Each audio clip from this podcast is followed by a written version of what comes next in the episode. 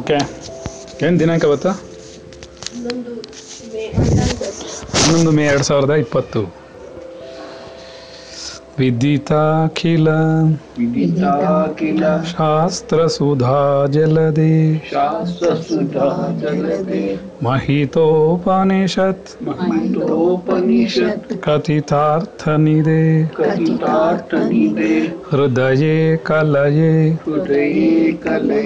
ವಿಮಲಂ ಚರಣಂ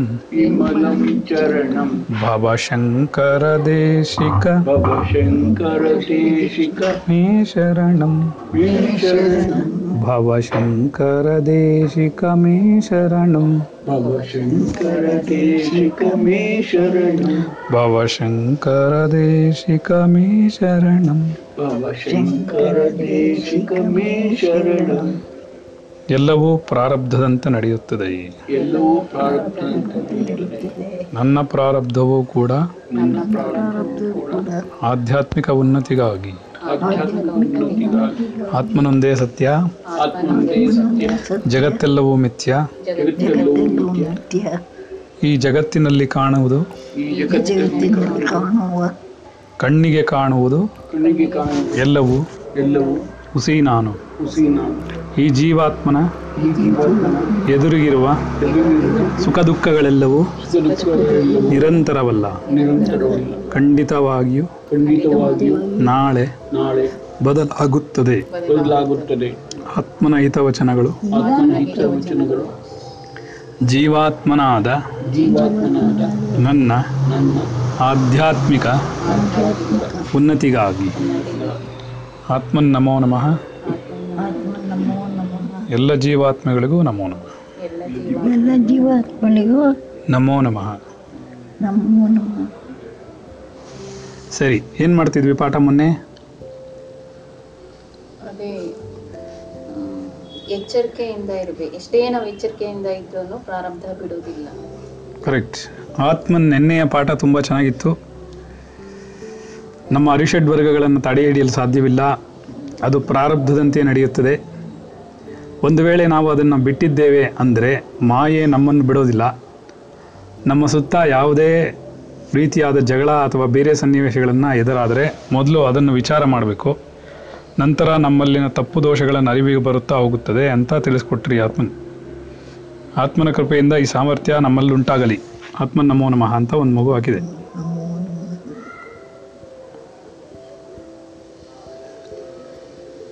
ಸರಿ, ಆಮೇಲೆ ಏನು ಹೇಳ್ಕೊಟ್ರು ಶ್ರೀನಿವಾಸ ರೀ? ಶ್ರೀನಿವಾಸ ಜಿ ಏನು ಹೇಳ್ಕೊಟ್ರು?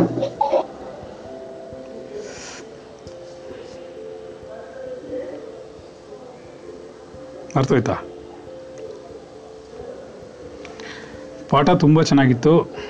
ತೇಜು ಹೇಳ್ತಾರದು, ರಿಷಡ್ ವರ್ಗಗಳು ಪ್ರಾರಬ್ಧದ ಅಡಿಯಲ್ಲಿ ಬರುತ್ತವೆ, ಅವುಗಳಲ್ಲಿ ಪೂರ್ತಿಯಾಗಿ ತಡೆಯಲು ಸಾಧ್ಯವಿರೋದಿಲ್ಲ. ಅವು ಆ ಕ್ಷಣ ವ್ಯಕ್ತವಾದ ನಂತರ ನಿರಂತರವಾಗಿ ಅದರ ಮನನವಾಗುವುದನ್ನು ತಡೆಗಟ್ಟಬೇಕು, ಇಲ್ಲದಿದ್ದರೆ ಅವು ಸಂಚಿತವಾಗುತ್ತದೆ. ಪ್ರಾಪಂಚಿಕತೆಯಲ್ಲಿ ಸಂದರ್ಭಾನುಸಾರವಾಗಿ ಅವುಗಳ ಅವಶ್ಯಕತೆ ಇರುತ್ತದೆ, ಆದರೆ ಅವುಗಳನ್ನು ದ್ವೇಷವಾಗಿ ಪರಿವರ್ತಿಸಿಕೊಳ್ಳಬಾರದು. ಪ್ರಾರಬ್ಧದ ವಿರುದ್ಧ ಹೋಗುವುದೆಂದರೇನು ಎಂಬುದು ಅರ್ಥವಾಯಿತು. ನಮ್ಮ ದೋಷಗಳ ಬಗ್ಗೆ ವಿಚಾರ ಮಾಡುತ್ತಾ ಹೋದಂತೆ ಅವುಗಳ ಆಗುವಿಕೆಗಳು ನಮ್ಮ ಗಮನಕ್ಕೆ ಬಂದು ಹೋಗುತ್ತದೆ. ನಂತರದ ಸಮಯದಲ್ಲಿ ತಪ್ಪುಗಳು ಘಟಿಸುವುದಾಗಲಿ ನಮ್ಮ ಅರಿವಿಗೆ ಒತ್ತಡ ಬರುತ್ತದೆ. ಅದರಿಂದ ಪ್ರತಿಕ್ರಿಯೆಗಳು ಸಂದರ್ಭಾನುಸಾರಕವಾಗಿ ನಡೆಸಲು ಸಾಧ್ಯವಾಗುತ್ತದೆ. ಈ ಇದು ಮಾಯೆಯ ಅಡೆತಡೆಗಳನ್ನು ಎದುರಿಸಲು ನಮ್ಮನ್ನು ಸಮರ್ಥವಾಗಿಸುತ್ತದೆ. ಆತ್ಮನ ಕೃಪೆಯಿಂದ ಅಂತರ್ಮುಖಿಯಾಗುವ ಪ್ರವೃತ್ತಿ ಹೆಚ್ಚಾಗಲಿ ಹಾಗೂ ಮತ್ತು ಪ್ರಾರಬ್ಧದ ದೋಷದಲ್ಲಿ ಸರಿಪಡಿಸಿಕೊಳ್ಳುತ್ತಾ ನಡೆಯುವ ಸಾಮರ್ಥ್ಯ ನಮಗೆ ಉಂಟಾಗಲಿ ಅಂತ ಹೇಳಿ ಒಂದು ಮಗು ಹೇಳ್ತಾ ಇದೆ. ಸರಿ, ಏನು ಮಾಡ್ಬೇಕು ನೋಡೋಣ. ಈಗ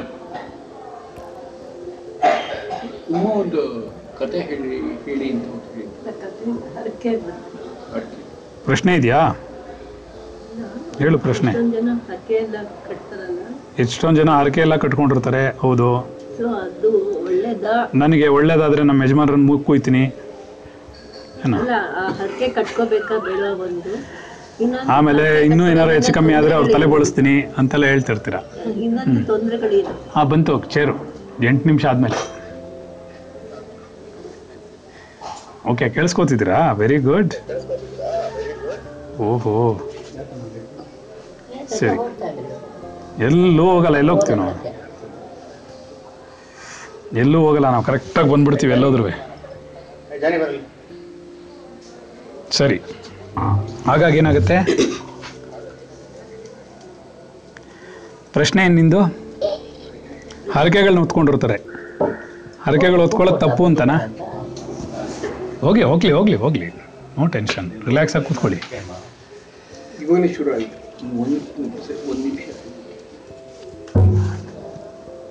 ಹರಕೆಗಳು ಹೊತ್ಕೊಳ್ಳೋದು ತಪ್ಪ. ಹರಕೆಗಳು ಹೊತ್ಕೊಳ್ಳೋದು ಅನ್ನೋದು ಒಂದು ಮೂಢನಂಬಿಕೆ ಅಂತ ಹೇಳೋಕ್ಕಲ್ಲ. ಅವಳು ಕಾಣಿಸಲ್ಲ, ಅವಳು ನಿದ್ದೆ ಮಾಡಿಬಿಡ್ತಾಳೆ. ನೀವು ಹಿಂದೂ ಕೂತ್ಕೊಳ್ಳಿ, ನಾನು ಅದಕ್ಕೆ ಹೇಳಿದೆ ಅವಾಗಲೇ ಹಿಂದಕ್ಕೆ ಕೂತ್ಕೊಳ್ಳಿ ಅಂತ. ಅಲ್ಲಿ ಕೂತ್ಕೊಳ್ಳಿ, ಇಲ್ಲೇ ಆರಾಮಾಗಿ ಕೂತ್ಕೊಳ್ಳಿ, ಹಿಂದಕ್ಕೆ ಕೂತ್ಕೊಳ್ಳಿ. ಬೇಡ ಬೇಡ, ಅವಳು ಕಾಣಿಸಲ್ಲ, ಅವಳು ನಿದ್ದೆ ಮಾಡಿಬಿಡ್ತಾಳೆ. ಯಾರು ನೋಡೋದು? ಅವಳು ನೆಬ್ಬಿಸ್ತಾ ಇರ್ಬೇಕು ಅವಾಗ ಅವಾಗ. ಹಾಗಾಗಿ ಹರಕೆ ಹರಕೆ ಅನ್ನೋದು ಒಂದು ನಂಬಿಕೆ. ನಂಬಿಕೆಗೆ ಹರ್ಟ್ ಮಾಡೋ ಅವಶ್ಯಕತೆ ಇಲ್ಲ. ನಂಬಿಕೆಯಲ್ಲೆಲ್ಲೋ ಒಂದು ಕಡೆ ಪರಮಾತ್ಮನ ನಂಬಿಕೆ ಇಟ್ಕೊಂಡೇ ಜೀವನ ನಡೆಸ್ತಿರೋದು ನಾವು ಅಲ್ವಾ? ಉಸಿರಾಡ್ತಿರೋದು ಅವನ ನಂಬಿಕೆಯಿಂದಲೇ, ಊಟ ಮಾಡ್ತಿರೋದು ಅವನ ನಂಬಿಕೆಯಿಂದಲೇ, ಎಲ್ಲವೂ ನಂಬಿಕೆ ಮೇಲೆ ಇರೋದು. ಅದರಿಂದ ಪರಮಾತ್ಮನಿಗೆ ಯಾರೋ ಹಿರಿಯರು ಈ ಥರ ವಯಸ್ಸಾದವರು ಅವ್ರ ಕೈಲಾಗದೇ ಇದ್ದಾಗ, ಅವ್ರಿಗೇನು ಮಾಡ್ಕೊಳಕ್ಕಾಗದೇ ಇದ್ದಾಗ ಅವ್ರೇನೋ ಒಂದು ಸಣ್ಣ ಪುಟ್ಟ ಹರಕೆ ಮಾಡ್ಕೊಂಡಿರ್ತಾರೆ. ಅಥವಾ ಕೆಲವು ಸರ್ತಿ ಮೇಜರಾಗಿ ಆಪ್ರೇಷನ್ ಮಾಡೋವಂಥ ಹರಕೆಗಳನ್ನು ಮಾಡ್ಕೊಂಡಿರ್ತಾರೆ. ಏನೋ ನಾಲಿಗೆಗೆ ಚೂಜಿ ಚುಚ್ಚಿಸ್ತೀನಿ, ಬೆನ್ನಿಗೆ ಶಿವ ಇದು ಏನೋ ಸ ಸುಬ್ರಹ್ಮಣ್ಯೇಶ್ವರಂಗೆ ಹರಕೆ ಹೊರ್ಕೊಂಬಿಡೋದು, ಇಲ್ಲಿ ನೋವು ಮಾಡೋದು, ಅಲ್ಲಿ ನೋವು ಮಾಡೋದು. ಆಮೇಲೆ ಇದು ಏನು ಹೇಳ್ತಾರೆ, ಭೂಮಿ ಭೂಮಿ ದಿಕ್ಕಿರೋದು ಅಂತಾರೆ. ಏನನ್ನಂದರೆ ಅಂದರೆ ಈ ಬೆಂಕಿ ಮೇಲೆ ನಡ್ಕೊಂಡು ಹೋಗೋದು, ಕೆಂಡದ ಮೇಲೆ, ಆ ಥರ ಎಲ್ಲ ತಮಿಳ್ನಾಡಲ್ಲಿ ಮಾಡ್ತಾರೆ. ಹಾಂ ಅದೆಲ್ಲ ಮುಡುಪು. ಮುಡುಪು ಬೇರೆ, ಹರಕೆ ಬೇರೆ. ಮುಡುಪು ಅನ್ನೋದೇನು ಗೊತ್ತಾ? ಮುಡುಪು ಅನ್ನೋದು ಈ ಪರಮಾತ್ಮನಿಗೆ ತೆಗೆದಿಡ್ತೀನಿ ಅನ್ನೋದಕ್ಕೋಸ್ಕರ ತೆಗೆದಿಡ್ತಿರೋದು, ಅದು ಬೇರೆ. ಮುಡುಪಾಗಿಡೋದು ಅವನಿಗೆ ಅಂತ. ಅವತ್ತು ತೆಂಗ ಶ್ರೀನಿವಾಸನ ಕಥೆ ಹೇಳಿದ್ವಲ್ಲ, ಕೃಷ್ಣನ್ ವಂದನ್ ಕಣ್ಣನ್ ವಂದನ್ ಅಂತ ಒಂದು ಮೂವಿ ಕನ್ನಡದಲ್ಲೂ ಇದೆಯಂತಲ್ಲ, ಅದು ಅಲ್ಲಿ ಹೇಳ್ತೀನಿ ಅಂದ್ಲು, ಹೇಳಿಲ್ಲ ಇನ್ನು, ಅವಾಗಲೂ ಹೇಳಿದ್ರೆ ಹೇಳ್ತೀನಿ ಯಾವ ಮೂವಿ ಅಂತ. ಕತೆ ಹೇಳಿಲ್ವಾ ಅವನು ಕೃಷ್ಣನಿಗೆ ಹೆಂಡ್ತಿ ಹೆಂಡ್ತಿ ಭೂಮಿಗೆ ಬಂದ ಹೋಗೋಂತನಾ? ಹಾಂ ಇರ್ಬೋದು, ಗೊತ್ತಿಲ್ಲ. ಅದು ಅವನು ಕೃಷ್ಣನ ದುಡ್ಡು ತೊಗೊಂಡ್ಬಿಡ್ತಾನೆ, ಆಮೇಲೆ ಹೋಟ್ಲ್ ಇಡ್ತಾನೆ, ಎಲ್ಲ ಹೇಳಿಲ್ವಾ? ಮರ್ತೋಯ್ತಾ? ಅದೇ. ಸೊ ಇವಾಗ ಏನಾಗುತ್ತೆ? ದೇವರ ದುಡ್ಡು, ದೇವರ ದುಡ್ಡು. ಓಕೆ ಸರಿ, ಓಕೆ ದೇವರ ದುಡ್ಡು ಅನ್ನೋ ಮೂವಿ ಅದು, ನೋಡ್ತೀರಾ ಅಂದ್ರೆ ನೋಡಿ. ಸೊ ಇಲ್ಲೇನಾಗುತ್ತೆ?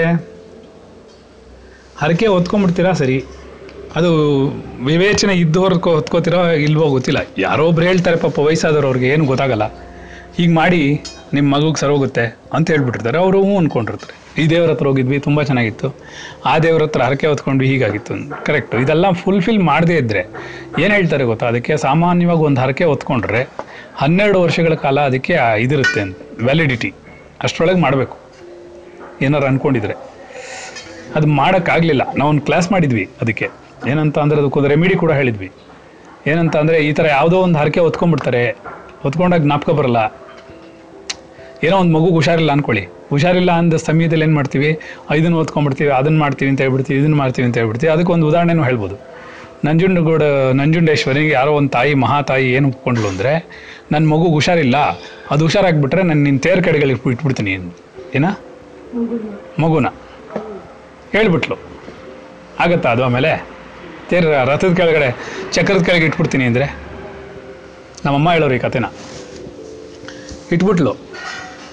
ಸರಿ ಏನಾಯಿತು? ತೇರು ಉತ್ಸವ ಬಂತು, ಏನೋ ಅವ್ರ ಮನೆ ಮುಂದೆ ನಿಂತ್ಕೊಂಡ್ಬಿಡ್ತು. ತೇರು ಏನು ಮಾಡಿದ್ರು ಅಳ್ಳಾಡ್ಸೋಕ್ಕೆ ಆಗಲಿಲ್ಲ. ಕೊನೆಗೆಲ್ಲ ಅನೌನ್ಸ್ ಮಾಡಿದ್ರು, ಏನಂತ, ಯಾರಾದರೂ ಏನಾದ್ರು ಹರಕೆ ಎತ್ಕೊಂಬಂದಿದ್ರೆ ಹೇಳಿಬಿಡಿ ಅಂತ, ಏನೋ ಹರಕೆ ಹೊತ್ಕೊಂಡಿದ್ರೆ ಹೇಳಿ ಅಂತ. ಆವಾಗ ಮೆತ್ತಿಗೆ ಯಾರಿಗೂ ಗೊತ್ತಿರುತ್ತಲ್ಲ, ಯಾರಿಗಾರ ಹರಕೆ ಹೊತ್ತಿರೋದು ಗೊತ್ತಾಗ್ಬಿಟ್ಟು ಹೊರಗಡೆ ಬಂತು ವಿಷಯ. ಒಳ್ಳೆ ಇಲ್ಲ ಅದು ತೇರು.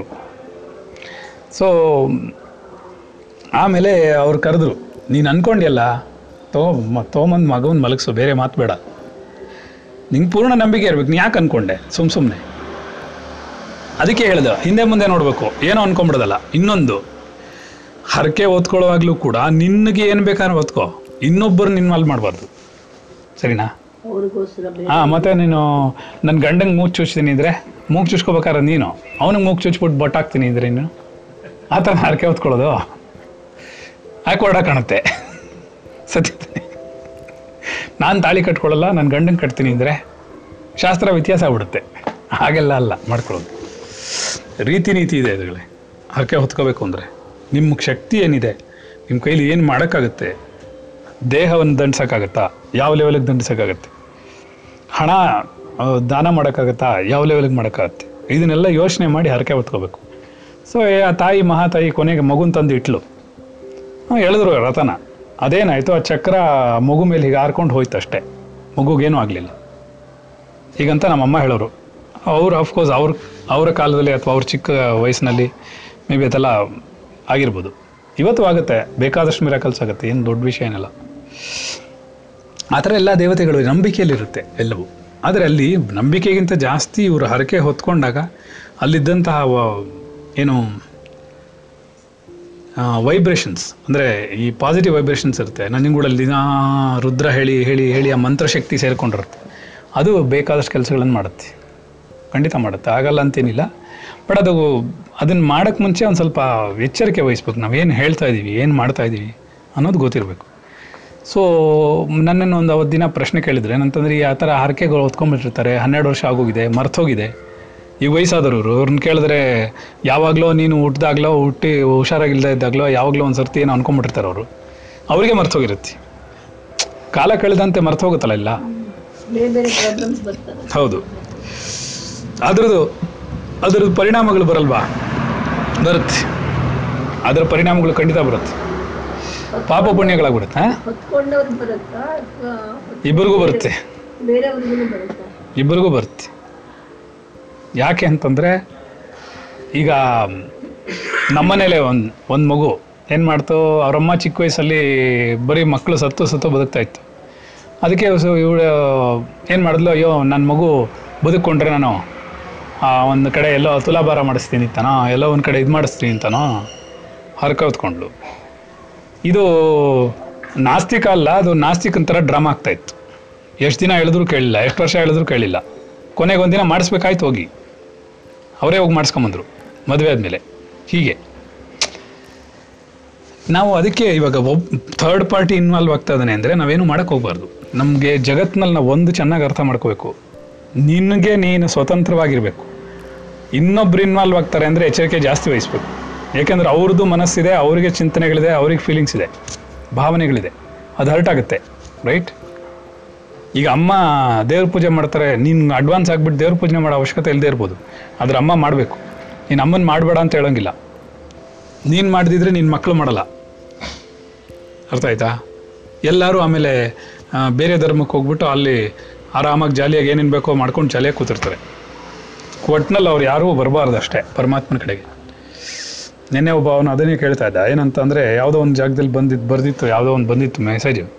ಅದರಲ್ಲಿ ಹೇಳಿದ್ರು, ಎಲ್ಲ ಭಾರತೀಯ ಪರಂಪರೆಯಂತೆ ವೇದ ಧರ್ಮದಲ್ಲಿ ಏನು ಎಜುಕೇಷನ್ ಸಿಸ್ಟಮ್ ಇತ್ತು ಆ ಥರ ಚೇಂಜ್ ಮಾಡುತ್ತೆ ಗೌರ್ಮೆಂಟ್ ಆಫ್ ಇಂಡಿಯಾ ಅಂತ ಪ್ರಪೋಸಲ್ ಬಂದಿದೆ ಅಂತ ನೋಡ್ತಾಯಿದ್ರು. ಅದ್ರ ಬಗ್ಗೆ ನಾನು ಎಲ್ಲರಿಗೂ ಹಾಕಿದೆ, ಎಲ್ಲ ನೋಡಿದ್ರು. ಅದನ್ನ ನೋಡಿದ್ಮೇಲೆ ಖುಷಿ ಆಯಿತು, ಓಕೆ ಏನೋ ಒಂಚೂರು ಇಂಪ್ರೂವ್ ಮಾಡ್ತಿರಲ್ಲ ನಮ್ಮ ಟ್ರೆಡಿಷನ್ನ ಅಂತ. ಅದಕ್ಕೆ ಅವನಿಗೇನು ಭಯ ಅಂದರೆ, ಇವಾಗಿರೋ ಎಜುಕೇಷನ್ ಸಿಸ್ಟಮೇ ಪೂರ್ತಿ ಹೊಟ್ಟೋಗುತ್ತೆ, ಆಮೇಲೆ ಭೂವಾಗೇನಾಗೋದು ಏನು? ಅದನ್ನೇ ಹೇಳೋದು, ಮೂಢನಂಬಿಕೆಯಲ್ಲಿ ಬದುಕ್ತಿದ್ದೀರಾ ನೀವು. ನಾನು ಹೇಳಿದೆ, ನೀ ಯಾಕೆ ಫಾರಿನ್ನಿಂದ ಬಿದ್ದಿದ್ಯಾ? ಯಾರದ್ದು ಫಾರಿನ್ ಅವರೆಲ್ಲ ನಮ್ಮದು ಹಿಡ್ಕೊಂಡು ಕೂತೀರಿ. ಈಗ ಎಜುಕೇಷನ್ ಸಿಸ್ಟಮ್ ಹಾಗೆ ಬರೋದು, ಅದಕ್ಕೆ ತಕ್ಕಂತೆ ಕೆಲಸಗಳು ಬರುತ್ತೆ. ಜರ್ಮನಿ ದೊಡ್ಡ ದೊಡ್ಡ ರಿಸರ್ಚ್ಗಳು ಮಾಡಿದೆ, ಸಂಸ್ಕೃತನೇ ಸಂಸ್ಕೃತ ಗೊತ್ತಿರೋ ಹುಡುಗ ಭಾಳ ಚೆನ್ನಾಗಿ ಕೋಡಿಂಗ್ಸ್ ಬರೀತಾನೆ, ಸಂಸ್ಕೃತವೇ ಪಕ್ಕಾ ಪರ್ಫೆಕ್ಟಾಗಿ ಕೂತ್ಕೊಳ್ಳೋದು. ಯಾಕೆ ಅಂತ ಕೇಳಿದ್ರೆ, ಸಂಸ್ಕೃತದಲ್ಲಿ ನಾನು ಅವತ್ತು ಹೇಳಿಲ್ವಾ, ಜ ಅಂತ ಹೇಳಿದ್ರೆ ಜನಿಸಿದನು ಅಂತ ಅರ್ಥ ಕೊಡುತ್ತೆ, ಒಂದು ಅಕ್ಷರ ಹೊರಡ ಪದಗಳನ್ನು ಕೊಡುತ್ತೆ. ಮತ್ತು ಪತಿ, ಭೂಪತಿ, ಅದು ಭೂಮಿ ಮತ್ತು ರಾಜನಿಗಿರುವಂಥದ್ದು ಎರಡೂ ಸೇರಿ, ಭೂಮಿ ಮತ್ತು ಮನುಷ್ಯನಿಗಿರೋದು ಲಿಂಕ್ ಸೇರಿಸ್ಬಿಟ್ರೆ ಎಲ್ಲನೂ ಸೀದಾ ಎಷ್ಟು ಉದ್ದ ಸಿನಾನಿಮ್ಸ್ ಬರುತ್ತೋ ಅಷ್ಟನ್ನು ರಾಜ ಅಂತ ಹೇಳುತ್ತೆ. ಹಾಗೆ ಹೀಗೆಲ್ಲ ಬೇಕಾದಷ್ಟಿದೆ, ಒಂದೆರಡಲ್ಲ, ಅದಕ್ಕೆ ಉದಾಹರಣೆಗಳು ಹೇಳೋಕ್ಕೆ ಸಮಯ ಇಲ್ಲ ಈಗ, ಆಯ್ತೇನೋ? ಅದರಿಂದ ಏನಾಗುತ್ತೆ, ಪ್ರತಿಯೊಬ್ಬರೂ ಸಂಸ್ಕೃತವನ್ನು ಕಲಿತರೆ ಅದು ಸುಸಂಸ್ಕೃತವಾಗುತ್ತೆ, ಏಕೆಂದರೆ ಪರಮಾತ್ಮನ ಕಡೆಗೆ ಹೋಗುತ್ತೆ ಎಲ್ಲ. ಇಂಡೈರೆಕ್ಟ್ ಆಗೋದ್ರಲ್ಲಿ ಭಯ ಹುಟ್ಟಿಸುತ್ತೆ, ಸತ್ಯವನ್ನು ಹೇಳ್ಕೊಡುತ್ತೆ, ಇದರಲ್ಲಿರುವ ನಶ್ವರತೆಗಳೆಲ್ಲ ಹೇಳ್ಕೊಡುತ್ತೆ, ಡೈರೆಕ್ಟ್ ಆಗೋ ಇಂಡೈರೆಕ್ಟ್ ಆಗೋ ಹೇಳ್ಕೊಡುತ್ತೆ. ಅದಕ್ಕೆ ನಾನು ಹಾಕಿದ್ದೆ. ಅವನು ಅದಕ್ಕೆ ಇಷ್ಟುದ್ದ ಬರೆದು ಎಲ್ಲ ಮಾಡ್ದ. ನಾನು ಅವ್ನಿಗೆ ಹೇಳಿದೆ, ನೀನು ಫಾರಿನಿಂದ ಯಾಕೆ ಹೋಗಿದ್ಯಾ ಸುಮ್ಮನೆ ಅಂದೆ. ಆಮೇಲೆ ಕೊನೆಯಲ್ಲಿ ಏನೂ ಸಿಗಲಿಲ್ಲ ಅವನಿಗೆ, ಎಲ್ಲಿದೆ ಆಧಾರ ಇದು ಅಂತ. ನಾನು ಸುಮ್ಮನೆ ಅದೇ ಆಮೇಲೆ ಮಾತಾಡಲಿಲ್ಲ, ಏಕೆಂದರೆ ವಿತಾಡವಾದ ಮಾಡಬಾರ್ದು. ಏನೋ ಪ್ರಶ್ನೆ ಕೇಳಿದ್ರು ಉತ್ತರ ಕೊಡ್ಬೇಕು ಕೊಡ್ಬೇಕು ಸರಿ. ಅದಕ್ಕೆ ನೀನು ನಮ್ಮ ಟ್ರೆಡಿಷನ್ ಓದಬೇಕು. ಅವ್ನು ಹಿಂದೂ, ಅವನು ಅವ್ನು ಇದರಲ್ಲಿ ಉಟ್ಬಿಟ್ಟು ನೂರೆಂಟು ಪ್ರಶ್ನೆ ಕೇಳಿದ್ರೆ ಓದ್ಬೇಕು ತೆಗೆದು. ಒಳ್ಳೆ ಚೆನ್ನಾಗಿದೆಯಲ್ಲ, ಉಪನಿಷತ್ತುಗಳು ಓಪನ್ ಆಗಿದೆ, ಎಲ್ಲ ಸೋರ್ಸಸ್ ಓಪನ್ ಆಗಿದೆ. ಹಿಂದೂ ಧರ್ಮ ಅಂದರೆ ಏನು ಹುಡುಕ್ಬೇಕು, ಸನಾತನ ಧರ್ಮ ಅಂದರೆ ಏನು ಹುಡುಕ್ಬೇಕು. ನಾವು ಅವತ್ತು ಹೇಳಿಲ್ಲ ಒಂದಿನ, ಒಂದು ಲಾಸ್ಟ್ ಲಾಸ್ಟ್ ಕ್ಲಾಸ್ಗಳಲ್ಲಿ ಏನಂತ, ಜಗತ್ತಿನಲ್ಲಿ ಬ್ರಾಹ್ಮಣ ಅನ್ನೋದೊಂದೇ ಇರೋದು, ಎಲ್ಲರೂ ಅದರ ಮಕ್ಕಳೇ, ಎಲ್ಲ ಬ್ರಹ್ಮನ ಮಕ್ಕಳಿರೋದು, ಚತುರ್ಮುಖ ಬ್ರಹ್ಮನ ಮಕ್ಕಳಿರೋದು. ಅವ್ನ ಕೆಳಗಡೆ ಬಂದಿರೋ ಪ್ರತಿಯೊಂದು ಜೀವಿನೂ ಪ್ರತಿಯೊಂದು ದೇಹವೂ ಕೂಡ ಬ್ರಾಹ್ಮಣಿಕೆಯನ್ನೇ ಹೋಲಿಸ್ತಾ ಇರೋದು.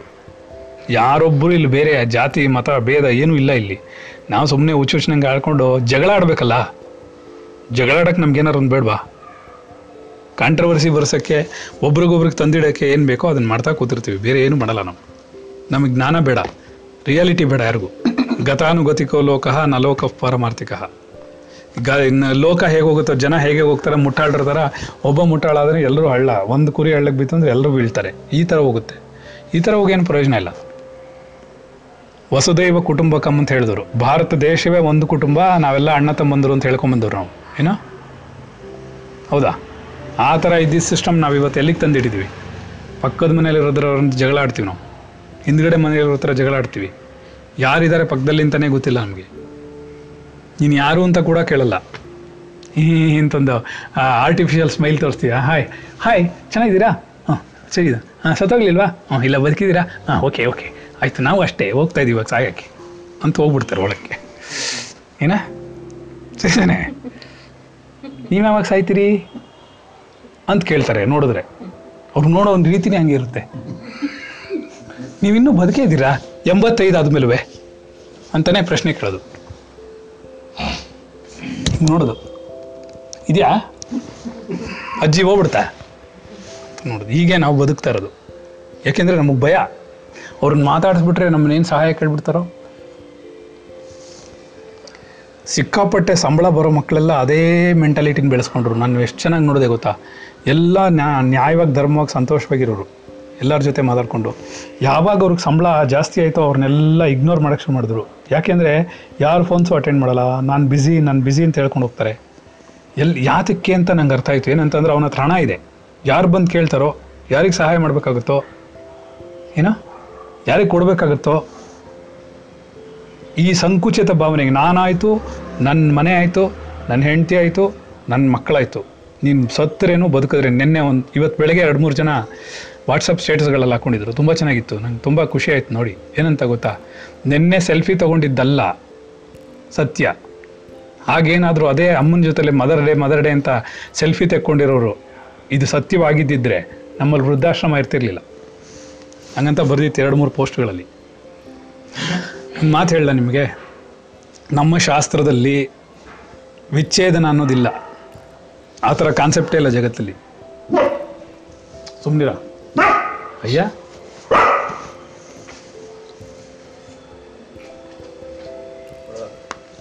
ಆಯಿತಾ? ವಿಚ್ಛೇದನ ಅನ್ನೋ ಕಾನ್ಸೆಪ್ಟೇ ಇಲ್ಲ. ಎರಡನೇದು, ವೃದ್ಧಾಶ್ರಮ ಅನ್ನೋ ಕಾನ್ಸೆಪ್ಟು ಇಲ್ಲ. ಎಲ್ಲಿ ಯಾವ ಜಾಗದಲ್ಲೂ ವೃದ್ಧಾಶ್ರಮ ಅನ್ನೋದು ಇಲ್ಲವೇ ಇಲ್ಲ ನಮ್ಮ ಶಾಸ್ತ್ರದಲ್ಲಿ. ಯಾಕೆಂದ್ರೆ ಅದೊಂಥರ ಕಾನ್ಸೆಪ್ಟೇ ಇಲ್ಲ. ಆ ಥರ ಯಾರೂ ವೃದ್ಧಾಶ್ರಮಕ್ಕೆ ತಂದೆ ತಾಯಿಗಳನ್ನು ಕಳಿಸ್ತಾನೆ ಇರಲಿಲ್ಲ. ಗೊತ್ತಾಯ್ತೇನು?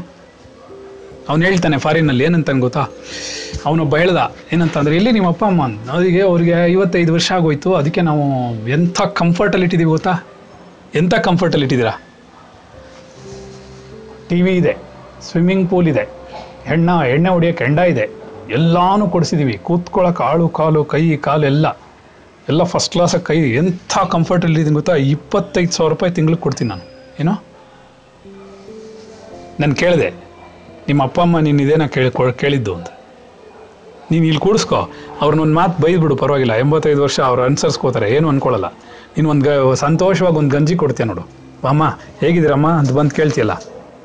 ಈಗ ಆವಾಗಲೇ ಶ್ರೀನಿವಾಸ ಏನು ಹೇಳ್ತಾಯಿದ್ರು, ನಮ್ಮಮ್ಮ ನಿಮ್ಮನ್ನು ಎಂಟು ಕಾಲಿನಿಂದ ಈಗ ಬಗ್ ನೋಡ್ಕೊಂಡು ಬಗ್ ನೋಡಿಕೊಂಡು ಒಂಥರ ಕಾದಿ ಕಾದಿರುಳು ಶಬರಿ ಅನ್ನೋ ಥರ ಎಂಬತ್ತೈದು ವರ್ಷದ ಅಜ್ಜಿ ನನ್ನ ಹಿಂಗೆ ಕಾಯ್ತಾ ಇದೆ. ಗುರು ಬಂದ್ರ ಅವರು ಇವರು ಅವ್ರ ಜೊ ಇದು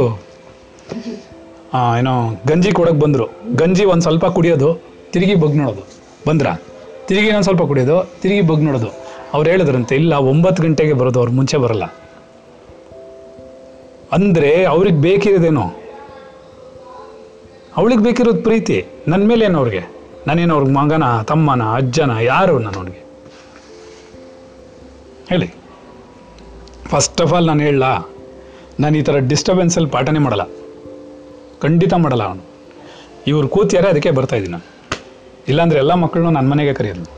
ಸಾಯಂಕಾಲ ಏನು ಮಾಡಿದೆ ಕೇಳಿ, ಬಾಗಿಲು ಕ ಕಿಟಕಿ ತೆಗೆದ್ರು ಗಾಳಿ ಬರಬೇಕು ಅಂತ. ನಾನೆಲ್ಲ ಮುಚ್ಚಿಬಿಟ್ಟು ಬಂದೆ. ಯಾಕೆ? ಒಂದು ಸಣ್ಣ ವಿಷಯ ಒಳಗಡೆಗೆ ಬರೋಲ್ಲ, ನಾವು ಹೇಳಿದ್ದು ಹೊರಕ್ಕೆ ಹೋಗಲ್ಲ, ಹೊರಗಡೆ ಇರೋ ವಿಷಯಗಳು ಸೌಂಡ್ ಆಗೋಲ್ಲ. ಅರ್ಥ ಆಯ್ತಾ? ನನಗೆ ಈ ಥರ ಪರಿಸರದೆಲ್ಲ ಪಾಠ ಮಾಡೋ ಅಭ್ಯಾಸ ಇಲ್ಲ. ಯಾವಾಗಲೂ ಕಾಮ್ ಆ್ಯಂಡ್ ಕ್ವೈಟಾಗಿರುತ್ತೆ ನನ್ನ ಕ್ಲಾಸೆಲ್ಲ. ನಾನು ಮಾತಾಡ್ತಿದ್ರೆ ಯಾರೂ ಮಾತಾಡೋದಿಲ್ಲ, ಸೈಲೆಂಟಾಗಿರ್ತಾರೆ.